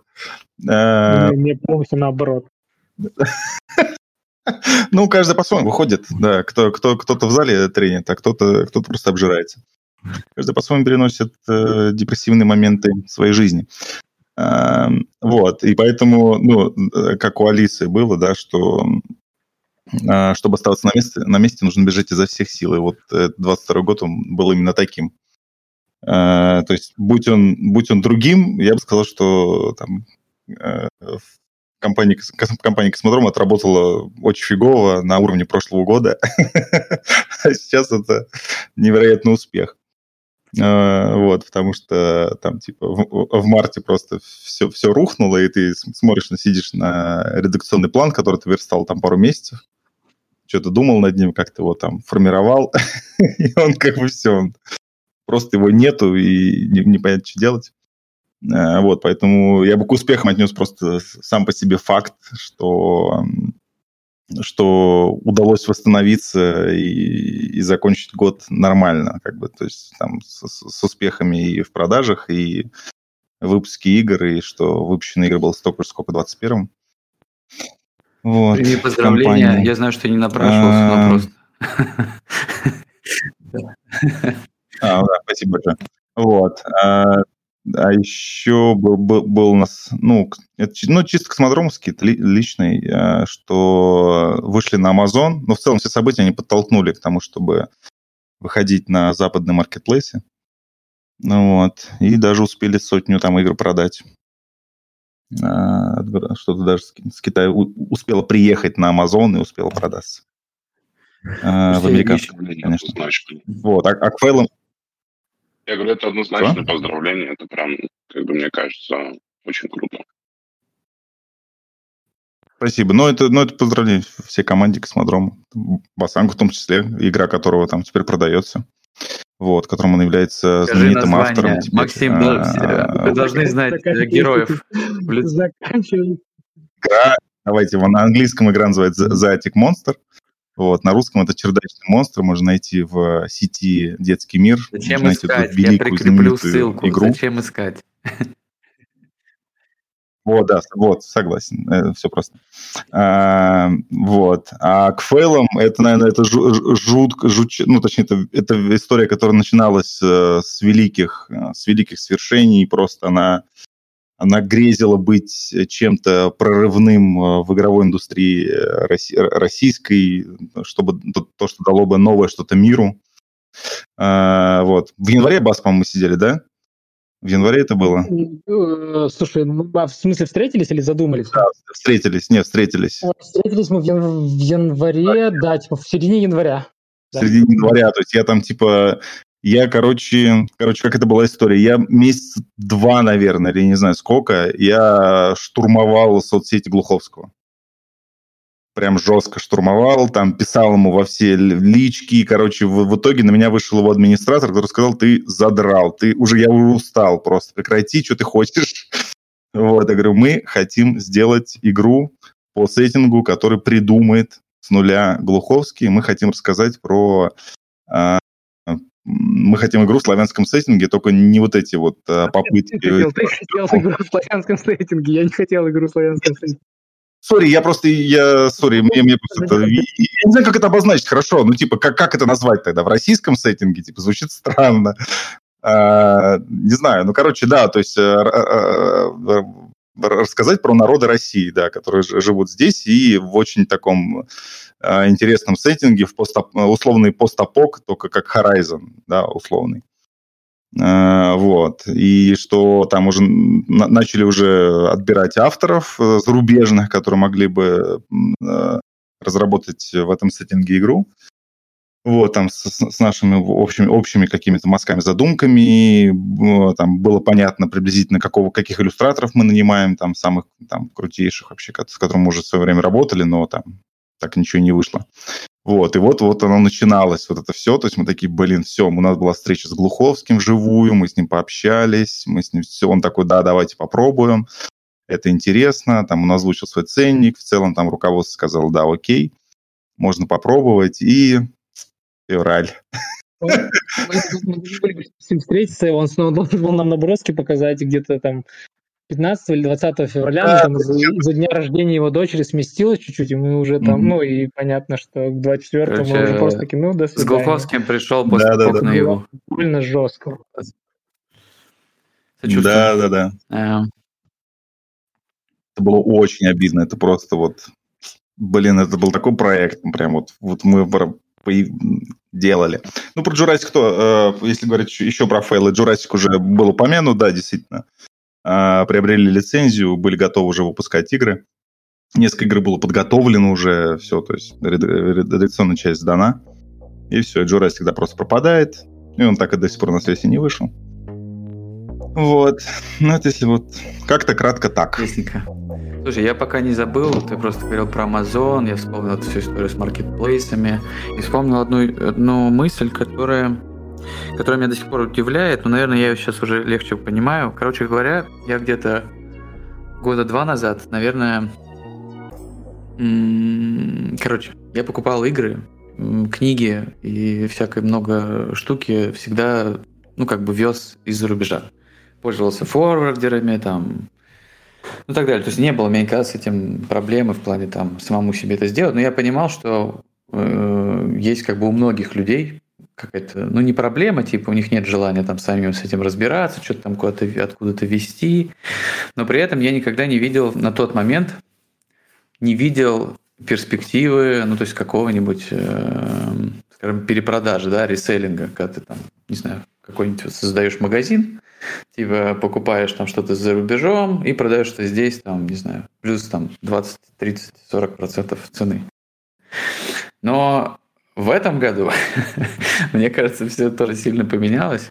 Может быть, ну, наверное, это начало меняться раньше, но такого количества пабликов, всяких групп, э, магазов, которые есть сейчас, э, я, я не вижу смысла стесняться их там называть по названиям. Там это э, Марс, это Roost Board Game, по-моему. Ну, короче, это такие типа локальные интернет-магазины. Марс это вообще паблик в ВК, которые просто реселят э, какие-то, ну или даже предзаказы делают на какие-то, на самом деле на все подряд, много чего. Э, то же самое, наверное, касается и посредников там с кикстартерами, там Завен, Андрей из BGC. Э, короче говоря, меня удивляет, насколько у людей появилась потребность типа в помощи, да, для того, чтобы что-то купить за рубежом, хотя при этом сложностей больше не стало. Сложность появилась только, возможно, с э, оплатой, хотя это решается, ну, честно говоря, не очень сложно. Но из-за того, что, возможно, как мне кажется, повысились там условно какие-то страхи, там неоднозначность, да, когда ты и до этого как бы не знал, как это сделать, там купить э, что-нибудь с Амазона, да, и куда это там потом вести, то сегодня ты тем более не захочешь этого знать, вот. И у этих магазинов я вообще никогда не мог подумать раньше, что я сам что-то в, это, в таком месте куплю. Ну, типа, какой мне смысл покупать, условно, там, какого-то посредника там, в Краснодаре, игру, которую я могу купить сам, но оказалось, что сегодня порой это бывает даже проще, там чуть переплатить, чем там условно ждать. То есть они дошли до такого как бы уровня, когда они могут, как бы это сказать, э, короче, у них большие объемы уже просто большие объемы, они могут что-то покупать, оно может у них там долго лежать, они не обязательно должны это продать сейчас, у них появилась какая-то оборотка, ну все такое. То есть очень много, большой спрос на подобные штуки. Я, не знаю, Рустам, ты понимаешь, о чем я? То есть насколько это тебе кажется? Да, я, я понимаю тебя, да. Ну, я согласен с тем, что действительно, мне кажется, оборота стало ну, кратно больше, просто, ну, так кажется, может быть, я не знаю. Но его действительно как будто стало больше, вот. И этих пабликов стало больше, и м- накрутка стала меньше. Ну, и я думаю, что основная проблема, конечно, это оплата, потому что это прям супер барьеры. Если ты действительно раньше этим никогда не занимался, то с чего бы тебе начать заниматься этим сейчас? Но он вообще, эта тема совместных закупок, она еще там была со времен, не знаю, форума игроведа, вот это то, что я помню, там, совместные заказы с Колстафа, там, и так далее. Вот. А сейчас это, конечно... Но меня, честно говоря, больше всего в этой истории удивляет как раз э, краснодарская история, да, вот Русборд Гейм, э, потому что мне, судя по фотографиям, это какая-то уже, ну, прям очень серьезная заявка вообще на, ну, как бы бизнес. И это, конечно, удивительно. Причем бизнес очень, ну, как бы, он активно развился. То есть я помню, в каком он был как будто недавно, ну, прям что-то очень маленькое, да, а потоки там, ну, типа, как будто совершенно уже не маленькие и очень быстро да. выросли. Да. Я Это представляю... правда, и более того... Да. Угу. Говори, говори. Ты первый. А, я просто помню, как это все начиналось, например, у Завена, а, там, три года назад, а, когда это было там на ТСРе, были объявления о том, что вот там есть группа людей, которые будут помогать привозить эти игры, его там, в общем, очень сильно захейтили, сказали, да вы мошенники, в общем, это ДТП, то есть он там бегал по всяким чатам, искал себе там людей, чтобы собрать там минимальный лот, да, а как это было в BGC тоже, это все прекрасно, наверное, знают и помнят, что это тоже была проблема собрать вообще хоть какую-то кратность на какую-то игру, то есть чтобы не висело там у Андрея каких-то лишних копий, которые он потом еще должен был каким-то образом слить на барахолке, да. А сейчас э, там мест часто вообще не хватает, или там какой-то предзаказ у Завена разбирают условно там, в течение суток. И причем, ну, это такие, типа, массивные проекты и достаточно большое количество людей. И вот это меня, конечно, очень поражает. Интересно, когда локализаторам некоторым приходится даже, ну, типа, не то что соревноваться с, э, с реселлером, ну, я не знаю, как правильно называть. Давай будем называть магазинами, локальными магазинами настольных игр. Да, да, да. То есть им приходится объявлять типа о локализациях еще раньше, чем даже, возможно, они иногда уверены в них.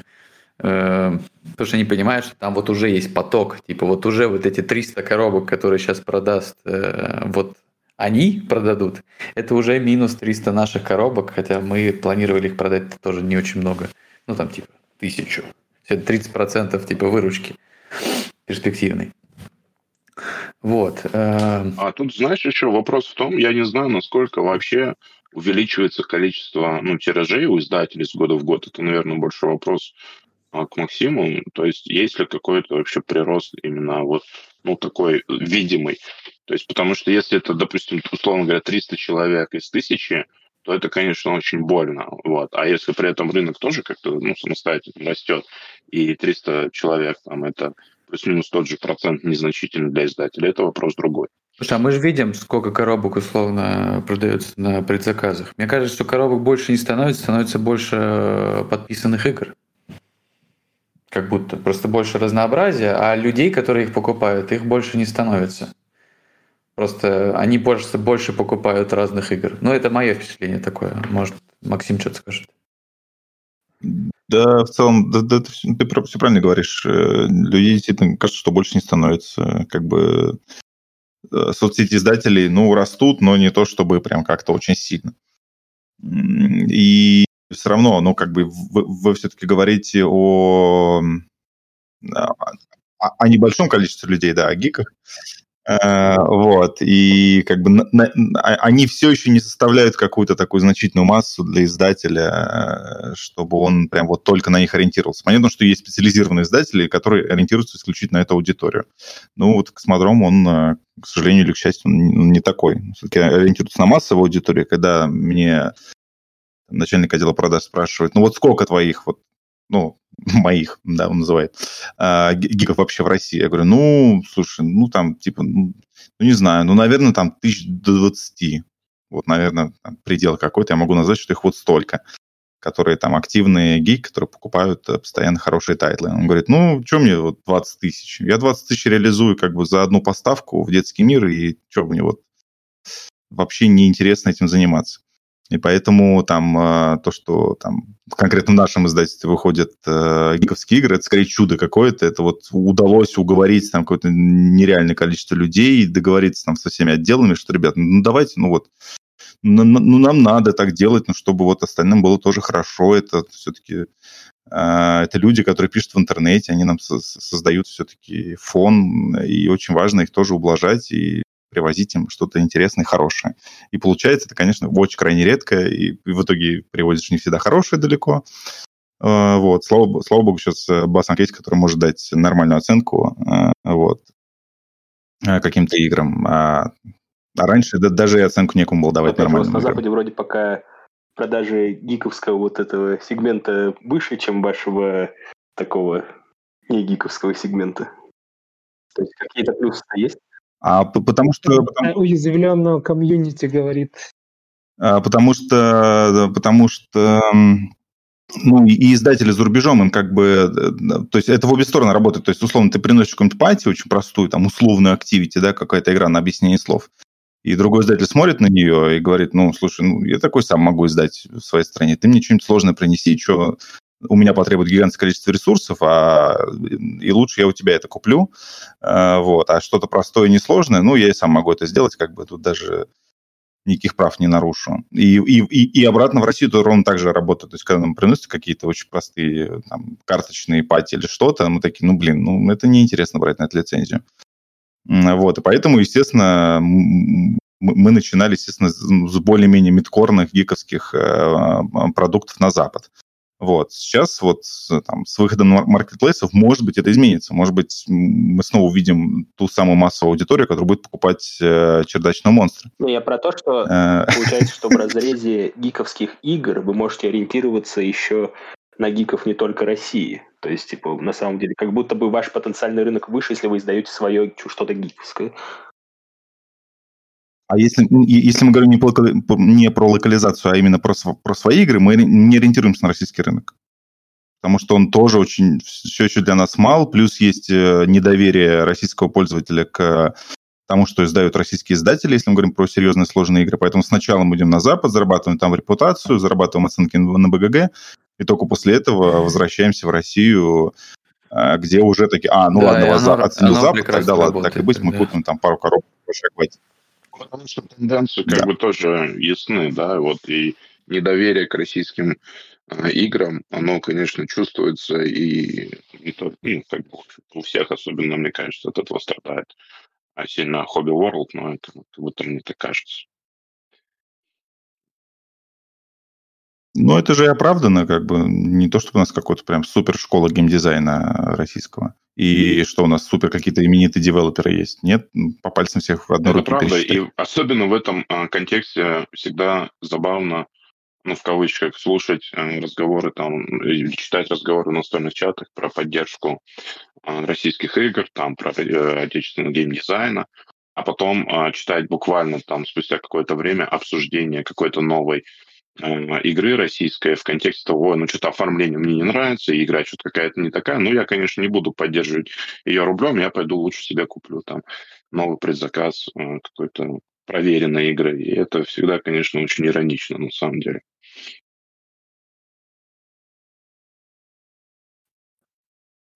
Жизнь больше. А, что, у кого-то есть еще, может, какие-то тезисные мысли я предлагаю, может быть, э, опять, если у кого-то есть желание, может быть, э, больше про личные впечатления, типа в прошлом году Басанг дофига всего играл, э, Рустам, да и Коля наверняка. Я просто не считал. Басанга я считал, а Коля не считал. А, может быть, что-то, я не знаю, прям вот конкретно по тайтлам, типа вот это, вот это вот очень понравилось, вот это вот говнина, а, а вот это вот я очень жду, например, в 23-м. Кстати, вообще тоже тема отдельная про 23 год. Я не знаю, насколько это скажем, э, ну прям прогнозы делать, как будто мы какой-то политический э, канал. Э, но, может быть, кто-то готов что-то попрогнозировать. Вот. Мне тут это... Я после того, как послушал про игру Глуховского, я прям вспомнил, что у меня с момента, когда я только услышал какой-то слух про возможную игру, мне что-то так загорелся, что я даже придумал, типа, механ боевки для возможный для этой игры. Убийца Граля такой.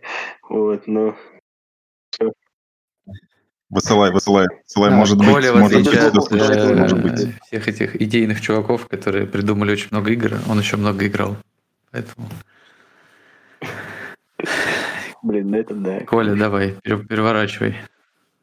Да, слушайте, ну, блин, ну это, конечно, боль была. Для меня это тоже, ну, то есть, если про фейлы мы, ну, типа, про топ фейлов года, ну, это, конечно, типа, было болезненно. Кстати, типа, для идеи, для лора я дернул у Миура Кентара. Идея для чего, извини, пожалуйста? Делал, у него там есть какой-то сайт комикс, я оттуда брал.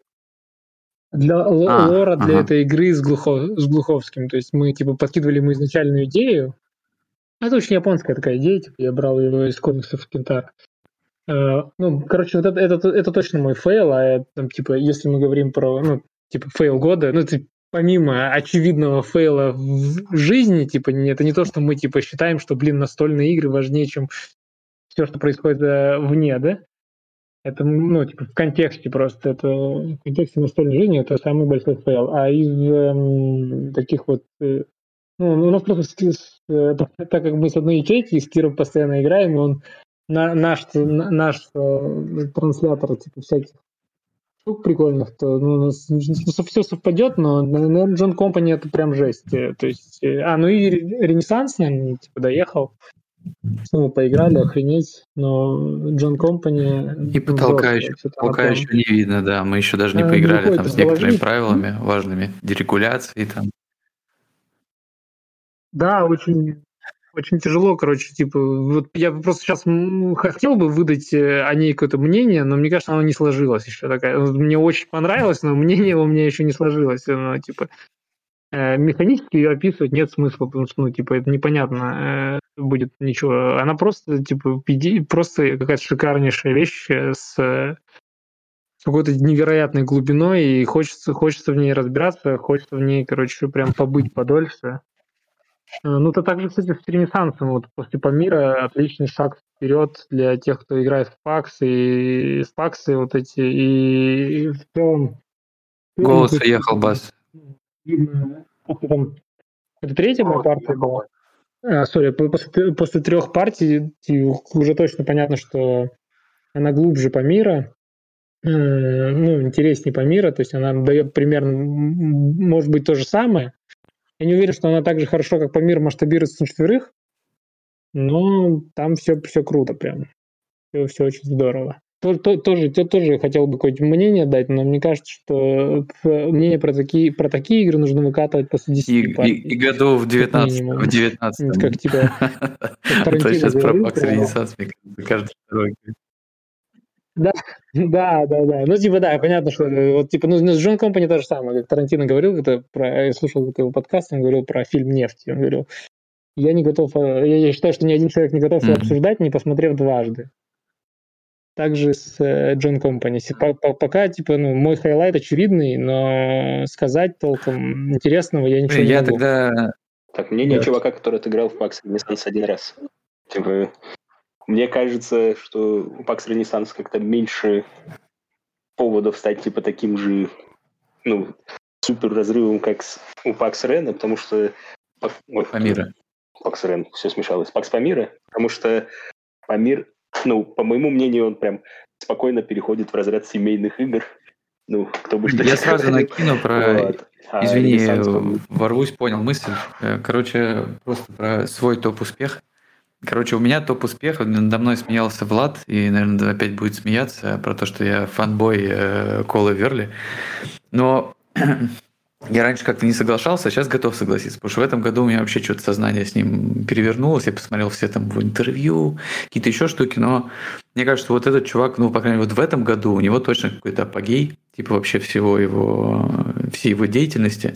Э, Короче, один из тех чуваков, которые всю... Я, э, как сказать... Э, я не очень много таких знаю ребят, дизайнеров, участников э, индустрии, которые могут настолько влиять на типа на происходящее в дизайне, девелопменте, там чего, ну вообще в, в этом сегменте. Вот, я вообще пересмотрел все то, на что, ну, как, как, на что у меня был взгляд, связанный с, с его там играми. Тот же самый Рут, который там я играл что-то 20 там раз, и в итоге у меня была там оценка что-то у него 4 из 10. То есть у меня менялось это все просто от единицы до десятки. Потом я вроде это все понял для себя, как-то там осознал. И это очень круто, что типа в играх я могу что-то подобное вообще пытаться делать, что-то там осознавать, что-то там думать, изучать. И, короче, про Верли я точно сделаю когда-нибудь отдельный выпуск, попробуем сделать, точнее, мы с вами, может быть, э, по Верли Версу.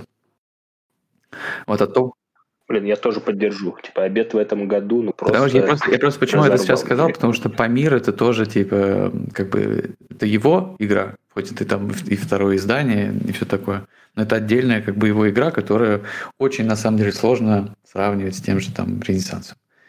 Вот, это... Короче, это отдельная вся тема, а невозможно сравнивать. Ну, и ты понимаешь, да, почему это делают, как бы. Потому что, ну, типа, ну, Сложно этого не делать, особенно поначалу. Ну, просто, да. Это да. так. Вот. Да. А... С другой стороны, в баксах, но это прям вообще что-то другое. Типа, ну, на мой вкус не такое прям. А, я хотел сказать вообще про Pax Pamir и про Pax Renaissance. В обе эти игры я наиграл, ну, очень много партий, там, за два десятка а, в каждую. И не знаю, для меня это абсолютно разные, ну, как бы продукты вообще. То есть э, там и логика, и взаимодействие, оно вообще другое. То есть, ну, у Эклунда, у него оно достаточно душное такое, и э, мне кажется, все-таки прямолинейное. То есть, ну, может, кто-то с этим согласен, кто-то нет, но вот мне кажется так. А Памир — это абсолютно э, игра определенного автора, в котором взаимодействие, оно гораздо тоньше, чем кажется на первый взгляд. Вот. И точно так же, как в Джим Company а во второй редакции, это колоссальная, конечно, работа. Это, ну, однозначно опус э, магнум человека. И, в общем, я не знаю, когда а, в другой раз он еще сделает что-то подобное. Я думаю, что никогда. Вот. Просто потому что второй раз повторить такое количество работы и вообще, в принципе, настолько как бы переделать игру и ну это просто конечно колоссальный успех, как мне кажется. Вот. А стрим по, ой, господи, подкаст, прошу прощения, по а, его творчеству я с радостью поддержу, потому что и главное, ну, одно из главных, конечно, впечатлений моих э, в этом году это дополнение к Руту, которое последнее, ну, вот, которое, конечно, разрабатывал не совсем он, вот, вернее, наверное, не полностью он. Там Патрик Ледер, наверное, разрабатывал большую, как мне кажется, часть оно абсолютно переворачивает, я об этом тоже много писал э, везде, что оно абсолютно переворачивает восприятие игры и перезагружает ее и возносит куда-то вообще в стратосферу. Потому что все претензии, которые были на протяжении всех этих лет э, к этой игре, они просто обнулились э, одним вот этим вот как бы решением, и это настолько изящно и как бы элегантно в этом плане. Что, Я вкратце ну, скажу, там просто почти... появляется история с э, нейтральными, такими около нейтральными юнитами на поле. Это как представить, что вы играете в какой-нибудь там я не знаю, что, Blood Rage, не знаю, чего угодно, но у вас появляются какие-то общие э, как бы участники поля, которые могут управляться всеми игроками. И отход от э, да, детерминированного сетапа, который был до этого, абсолютно ломающим, как бы в некоторых случаях. Короче, охерительные идеи, которые очень нетривиальные, которые основаны на охерительном количестве работы, опыта. Ну, короче, опять мы ушли в это, э, отдельная тема, да. Вот. Блин, я просто еще тогда накину просто топ каких-то типа игр, которые я играл, топ э, фейлов и все такое. Короче, больше всего в этом году я запомнил э, то, что я говорил как раз про типа дизайн эклектику. Это типа Wonderland's War, это Carnegie, это Dead Reckoning, John Company, очевидно, и еще Pagan. Pagan, оказывается, это 22 год, потому что он должен был вроде появиться в 2021 году. Pagan это то, что будет локализовать Эврикус, по-моему. Да, а остальное... Да, кстати, Карнеги тоже локализовали, вот собирается, по-моему, лавка. лавка. Вот, но мне больше интересно что-то вспомнить э, самое э, несчастное, что произошло э, с тайтлами, которые я играл в этом году. Вышла такая штука, она называлась Puzzle Strike 2. Была типа штука, ну просто Puzzle Strike. Она странно выглядела, чуть-чуть напоминала, возможно, какой-нибудь визуальный Pixel Tactics, но без пикселей. Представляете, как хотите. Кину ссылку. А, но такого уныния я прям я, я давно не испытывал. Э, потом еще машина погоды Ласерды, Weather, Weather Machine. Э, я честно скажу, что если бы я, наверное, не играл типа во все тайтлы Ласерды, я бы, наверное, так не расстроился. Ну как, я не расстроился. Да, так просто это самая слабая э, игра, которая вообще у него была. При этом, что при том, что визуально, возможно, одна из самых типа привлекательных. Но это не совсем, наверное, заслуга Лосерды, там скорее от Отул. Вот, ну, опять же, отчасти все равно тот же автор. А, еще Рустам вспоминал Cyberpunk или Киберпанк, как угодно. Блин, честно говоря, это было прям очень грустно. Мы играли в ТТС. А, я понимаю, что игра еще будет в девелопменте, возможно, большом, возможно, и в маленьком, не знаю. Но это было очень примитивно и прям грустненько. Это вплоть до того, когда э, в играх, в которых заявлена асимметрия, появляется, типа, знаете, как условно, я не знаю, у тебя два ресурса, а у него три. В начале игры каких-нибудь N ресурсов. Э, вот. А, я главный фейл года не вспомнил. Короче, благодаря моему любимому ненаглядному Колу Верли, я в Кике, на Кике вписался в игру, просто увидел, типа, вот, ну, я, я довольно часто так делаю, я подписан на какое-то количество там авторов, издателей и так далее, смотрю, типа, что, на что они обращают внимание. Короче, э, Коля вписался в игру, я посмотрел, прикольно, все такое, и вписался. Ну, очень нишевая история, мне так казалось, по крайней мере. Но вполне себе там может что-то получиться. Типа, no-name автор, выглядит ничего, интересный выглядит компания, ну и все такое. Вот, короче, что произошло за это время, пока я вписался? Во-первых, э, ну, про всякие банальности, типа там 24 февраля и все такое, перенос вот этого всего, и говорить не буду, потому что это совсем произошло. Э, но произошло следующее. Во-первых, я в это поиграл, оно было, ну, на мой вкус, э, просто ужасно. Во-вторых, э, его локализуют. Это тоже вроде как бы обычная история, но э, я никогда не, не представлял, что мог локализовать такое. Э, и это было... Почему мне вспоминается как топ-фейл? Потому что я впервые за историю со своими кикстартерами, которых у меня, ну, прям, ну, наверное, много было, я не хотел, чтобы мне эта коробка приезжала на форвардера, чтобы я тратил деньги на то, чтобы ее отвезти в Москву. потому что это, скорее всего, было бы дороже, чем я бы ее просто оставил там. То есть я бы ее не смог продать, условно, за те деньги, которые я там купил и привез. Это игра For, for Humors. Я не помню, как ее перевели на русский. По-моему, ее перевели «Четыре зелья» или что-то такое. Три зелья. Вот. Это просто удивительно на мой взгляд, э, извините, если что, на мой взгляд, э, пустая штука. Я вообще не понимаю, почему ее локализовали. У нее, она уже всем приехала, там, у нее до сих пор там что-то 100 там, или 200 отзывов на БГ. Я не понимаю, кому это продавать, зачем. Ну, не суть. Короче, это просто скорее история про неудачный кик, чем про там, плохую игру или что-то такое. Потому что многим она нравится. Извините, если, если что. Возможно, чтобы узнать, почему, нужно позвать Андрея, который ее предзаказал локализацию. Вот. А, еще я просто сделаю такие, типа, worth mention, типа, о чем вспомнить. Мы уже вспоминали про Ready Set Bet, реально удивительная штука Деклера, который Reckoning, Mystic Whale, в необычном, мягко говоря, жанре, а, ставки в реал-тайме. Очень весело, круто и свежо. Вот.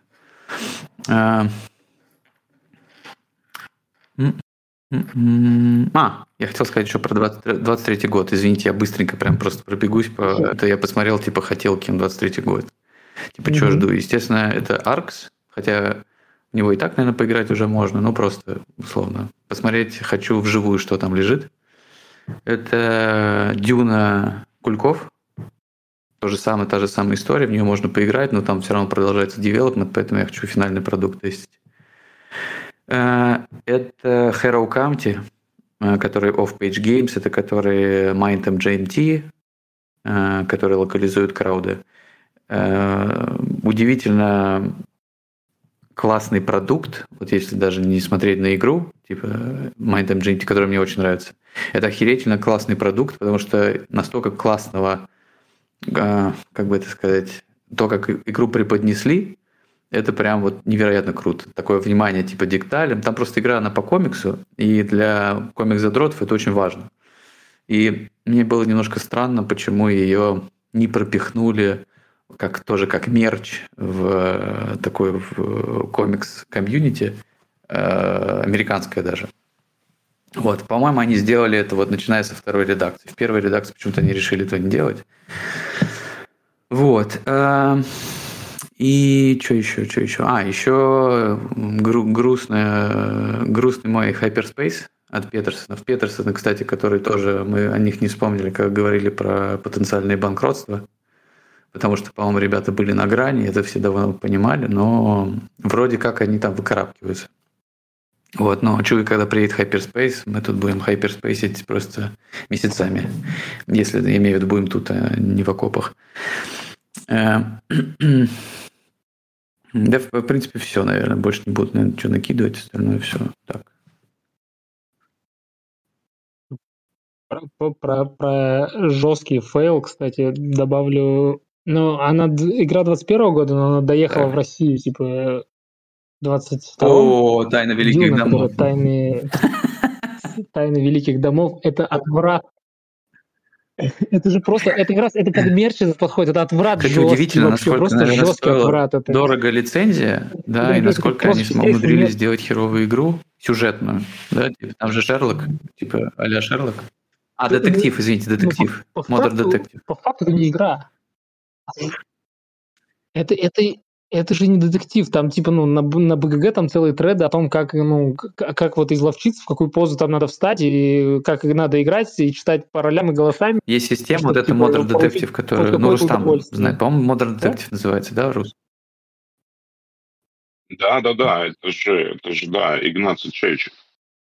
Но, но, но то, что они туда положили, это отврат. Это, конечно, это типа фанфик просто какой-то, ну, реально ублюдский фанфик по Дюне. Причем зачем там... Блин, кстати, продаю. Непонятно, зачем там портрет Шаламена на, на всю на всю коробку, да, ну да, типа, то есть это просто, это просто, типа, для тех, ну, типа... А все, кто могли повестись, они уже купили на предзаказе. Больше, больше таких не будет.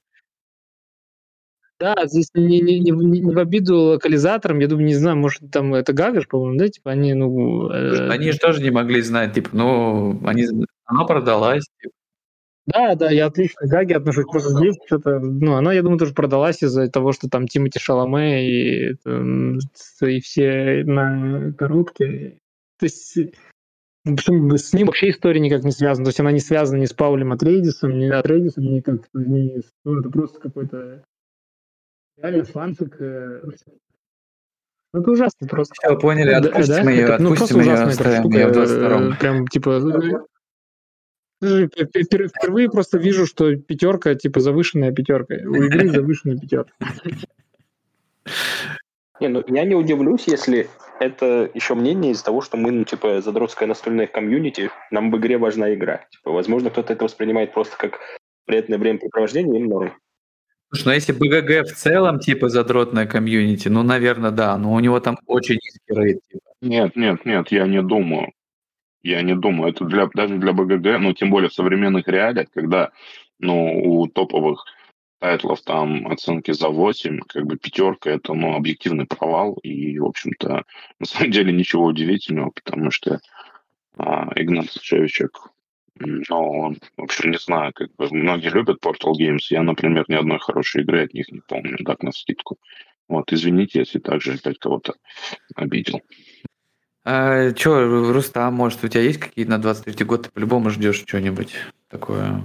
А, да, слушай, ну, а, в общем-то, я жду очень-очень а, жду игру по вселенной Питера Пэна, которая была как раз на кике в ковидный год. Adventures in Neverland. А, да-да-да. Вот, я жду. Аркс, кстати, уехал, мне кажется, на 24 год. Вот. Из того, что не доехал в прошлом, я жду, в общем-то, Campaign Trail. Вот, из новинок я вписался в Дюну, а, естественно, от Кульков. А, и такого прям вот а, супермасштабного... А, ну еще может быть Mythic Battles Рагнарёк. Вот. А за прошлый год, ну, тут уже, да, в принципе, все сказали. Я думаю, что это, в общем-то, одна из причин, почему этот подкаст э, в, в таком составе, хотя мы не играли вместе с Кириллом большинство этих игр. Но Reckoning, вот, John Company, конечно, очень, очень мне... В принципе, в прошлый год а, оправдал полностью мои как бы, ожидания от тех проектов, которые я вписался два года назад. Это очень удивительное чувство, потому что обычно как бы ну, за это время там Kickstarter, знаю, перегораешь иногда, как бы они получаются говно, как Townsfolk Tassel, который тоже приехал в прошлом году, и это абсолютно не играбельный какой-то кусок говна, когда у тебя страшнейшая динамика, когда ты четыре раза за партию сетапишь игру просто, ну, как бы от начала до конца. Это такой, если кто не в курсе, кооперативный босс-батлер а, в Cuphead, так сказать, тематики. Вот, у меня были большие надежды, потому что там прикольный лор, и, в общем-то, она визуально выглядит она фантастически. Правда, там один из лучших органайзеров Game Trace за всю историю, учитывая, что я вообще хейтер как бы Game Trace, ну, какой-то тоже абсолютно кусок говна в целом как явление, потому что никогда ничего не вылазит, все высыпается, и очень странно, там нужно как-то коробки хранить определенным образом, чтобы это все нормально там лежало. Вот, и, в общем-то, Townsfolk Tassel это очень-очень-очень плохо. Вот. Был а, еще один а, босс-батлер, тоже кооперативный, Вагрансун. Там на Tower его так облизывали, что там как бы шедевр 500 из 500. Вот, по итогу, ну, ну получше Townsfolk Tassel, но тоже достаточно сратая в плане динамики и каких-то там отсутствия решений. Вот, кстати, из следующего года я очень жду Primal The Awakening. Это тоже босс-батлер, но на механике Deck Construct, вот который я, в принципе, очень люблю. И вот я ее играл много уже в ТТС, вот хочу как бы поиграть в финальную копию. Ребята тоже взяли, в общем-то, два года на development, и я думаю, что будет очень-очень э, хорошо. Вот. Tales from the Loop в прошлом году тоже была абсолютно дурацкая э, игра без игры, как-то там система проверок. Ну, в общем-то, наверное, иногда стоит все-таки читать правила кикстартерных игр перед тем, как в них э, вписываться. Вот. И я думаю, что, ну, Ready Set Beta тоже, опять же, упомянутая, а, абсолютно гениальная игра. Это единственная игра на ставке, в которой чувствуется, что ты делаешь ставки, в общем-то. И особенно такая тема, ну, там чистая буковщина, как бы ипподром, там вот это вот все, ну, очень красиво. Вот. И вообще, ну, Деклер, он вышел в прошлом году уже на кик своей новой игрой, она будет потом в ритейле, я думаю, ее будет не проблема достать на механике из «Нет, спасибо». Вот, забавно. И как бы Космобаза тоже вот на русском из его игр. Ну, в общем, он такой да, достаточно известный. А что за новая игра про, не, про нет, спасибо, извини. Вот такие вот... Как это... она называется, не помнишь? Empire Ascent а, она, окей. по-моему, называется. Я... В общем, там суть в том, что, да, как бы у всех там одинаковое количество тайликов, а, вот, и они, каждый из этих тайлов приносит определенное количество очков. И потом вы торгуетесь за так называемый всякие дизастры, то есть там типа потопы, наводнения, пожары. И если ты проигрываешь, как бы, то ты этот тайл переворачиваешь, и, соответственно, он тебе больше не приносит победные очки. Но те ресурсы, которые ты как бы получаешь, ты за них там я понял. Я к тому, что вот ссылку просто дерну откуда-то, чтобы не потерять потом. Да. да, вот. И, в общем, как бы в целом я как бы подустал а, ну и, собственно, я пропустил, да, пропустил все кооперативные шедевры, так сказать, этих последних лет. Это вот и ISS Vanguard, и там, и он Trespass, и Osworn, и еще какие-то, короче, вот эти вот а, 40-килограммовые гробы, просто что-то как-то даже особо и не хочется в них играть, потому что, ну, я уверен, что игры хорошие, там у них там на БГГ все прекрасно, но что-то как-то я целом не готов, наверное, уже в времени в это вкладе. Вот такие вот, наверное, итоги ожидания. Ну, с последним, да, несложно понять, у меня похожая история. Другое дело, что я не сомневаюсь, что там классные штуки, особенно там Vanguard, да и этот Keeper, да, или Breaker, забыл, Keeper тоже. Oswald, который, а, который, Oswald, да. который тоже был? Да, да, да, да, с крысой. Его хвалят. У Сани Дробышева из нашего чата, по-моему, есть, он брал. А, Саша Дробышев, который Чучу Геймс. А, блин, еще вспомнил по следующему году. По-любому хочется глянуть Памперо. Это игра протеже Лосерды, который сделал Меркадо де Лисбоа. Маленькую вырезал кусочек Лисбоа. Мы просто смотрели правила, мне прям что-то очень зашло. Там такая смесь Конкордии и Браса. Но... Ветряные мельницы? Да, да, про э, типа энергетическую систему в Аргентине. Да, да, я понял. Вот, там очень странные есть некоторые отзывы, такие пугающие, я бы сказал, э, при том, что классные летсплей и все такое. Э, пугающие в плане, что, ну, не то, что, ну, короче, что там есть какие-то... Редко я использую это вообще для там, оценки чего-то, но есть какие-то подозрения на там странные решения, поломанные. Ну, короче, я не люблю просто раскладывать игру, типа, вот это вот полом, это не полом, типа, это не очень мое дело. Вот. Э, но там довольно сложная система экономическая, ну, такая, типа, э, много всяких нюансов, все такого. И если в это, наверное, много поиграть, вполне вероятно, что там можно увидеть проблемки. Учитывая, что чувак до этого делал, ну, как бы, Меркадо до Лисбоа. По мне, это очень классная штука, но она очень маленькая и, как бы, без претензий на хардкорные евро. Вот. Возможно, мы а... столько в партии не сыграем, чтобы понять, что там есть проблемы. Да, да, да, да, да, да, да. Это как, как Виктории, типа, там нашли, что коммунизм самый выигрышный. Виктория это из Стима игра, вот это, типа. Да, да, да. Ага. Вот, последняя Виктория, да, типа, что там есть коммунизм. Я сколько играю, сколько мучаюсь, я до сих пор не понял. Как кто там уже нашел полом за коммунизм. Еще я жду э, какую-то ебанутую абсолютно э, песочницу, называется Fallen Land. Это второе издание.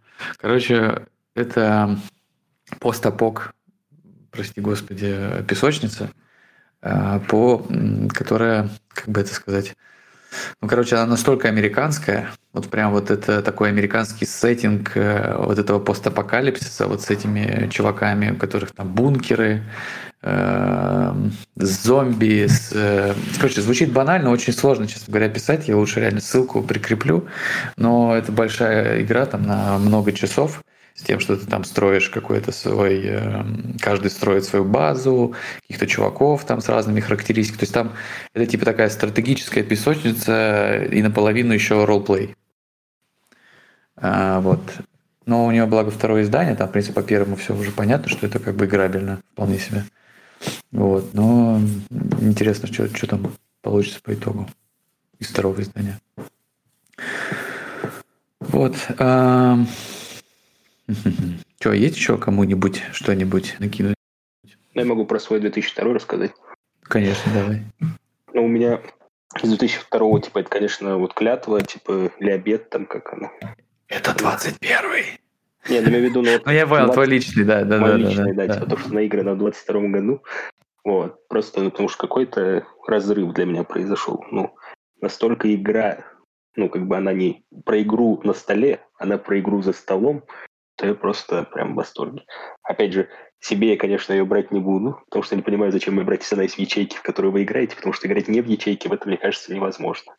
Хотя я там слышу миллион отзывов, за что люди там, людям нравится вот играть в клятву, там всяких летсплеях и прочее, но мне за это не нравится. Мне нравится за что-то свое, за что я могу играть только в ячейке. Типа вот.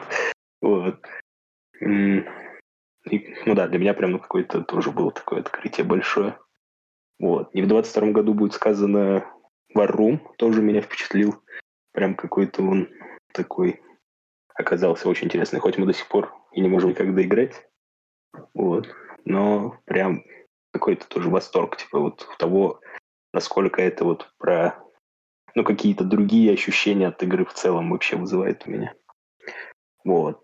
22 год для меня также ознаменовался тем, что я доиграл доп. первый Граалю, Вот. И насколько там продвинулся геймдизайн по сравнению с базой, насколько это все приятнее играется как игра. После того, как я проиграл базу, мне прям очень понравился сюжет, но я уже настолько устал от механа, мне казалось, что ну, играть в доп типа тоже будет убийством каким-то. Но оно прям оказалось гораздо приятнее, меньше фидлинга, меньше всего. Настолько, что я купил себе там и базовую коробку, чтобы играть там с, еще с одной компанией, и допы купил. Вот, и очень надеюсь на когда-нибудь увидеть второе издание, посмотреть, что они там в базе поменяли, чтобы сделать ее лучше. Вот. Наверное, вот такой мой 22-й. Ну, не считая, конечно, Ready Set Bet, про который сказал уже, что это прям открытие. Ну и Up, который я прям наиграл миллион партий, наверное, уже. Вот. А, Коль, будем с тобой стараться в 23-м играть игры из 23-го. Или хотя бы пытаться. Да нет, просто, ну, может, мне просто игры из 22-го, ну, Джон Компани, конечно, ваш так и не поиграл, но... Учитывая, что в 21-м мы еле-еле там собирались играть, через половину времени сидели в одиночестве. Так что да. Правила подкаста ему заранее скинуть надо. Тебе микрофон надо скинуть, блядь. Всем чатом скинуть тебе на микрофон. Все, я, блядь, куплю микрофон. А, что, есть еще как, вот какие-нибудь мысли, может быть? В, в отрыве от событий реально, ну, типа, крутой год. Э, вот просто такой вот он... Ну, то есть мы должны понимать, что мы про про продрались э, через, через этот год э, через, ну, с потерями, и типа, ну, что ну, нас это касается, на самом деле, очень сильно. Мне кажется, по общему фону подкаста не очень понятно, но нас очень сильно это касается, очень сильно волнует, и типа мы с людьми, мы солидарны с людьми, которые страдают, и нас типа не то, что мы как-то праздно, короче, здесь настольные игры играем. Просто решили поговорить об этом, потому что мы в этом разбираемся. Ну, как будто бы. Может быть, наполовину. Потому что мы об этом, да, регулярно говорим, это... Да, да, да. Как будто надо резюмировать, потому что, ну, типа, возможно, не очень ясна наша общая позиция, но она, я думаю, что у всех одна и та же, и она, ну, типа, она про против всей этой хуйни, которая творится. А это знаешь, как э, типа здесь, здесь должно было быть сказано то, за что уже сажать от, от 3 до 5 лет. Ну, ну вот, типа, типа да. Ну да. У нас все понятно, у нас половина чата, э, половина наших там друзей пришлось э, как бы поменять жизнь, не просто ее там образ скажем, уехать. И я говорю, что этот подкаст хочется тоже, чтобы он был просто частью э, какой-то возможности там оставаться, типа, ну, как бы в общении и там создании чего-то общего. И просто участие как бы вместе в том же хобби, в котором мы были когда-то. Вот. Короче, я предлагаю тогда закругляться, если ни у кого ничего больше нет каких-то мыслей. Всем спасибо. У нас, блядь, два, два с половиной часа. Я не знаю, насколько это норм или не норм. Честно говоря, не было вообще никакой цели как-то ограничивать там кого-то, себя в том числе. Вот. Э, всем спасибо. Давай, спасибо, пока. Спасибо, да. Отлично. Пока-пока.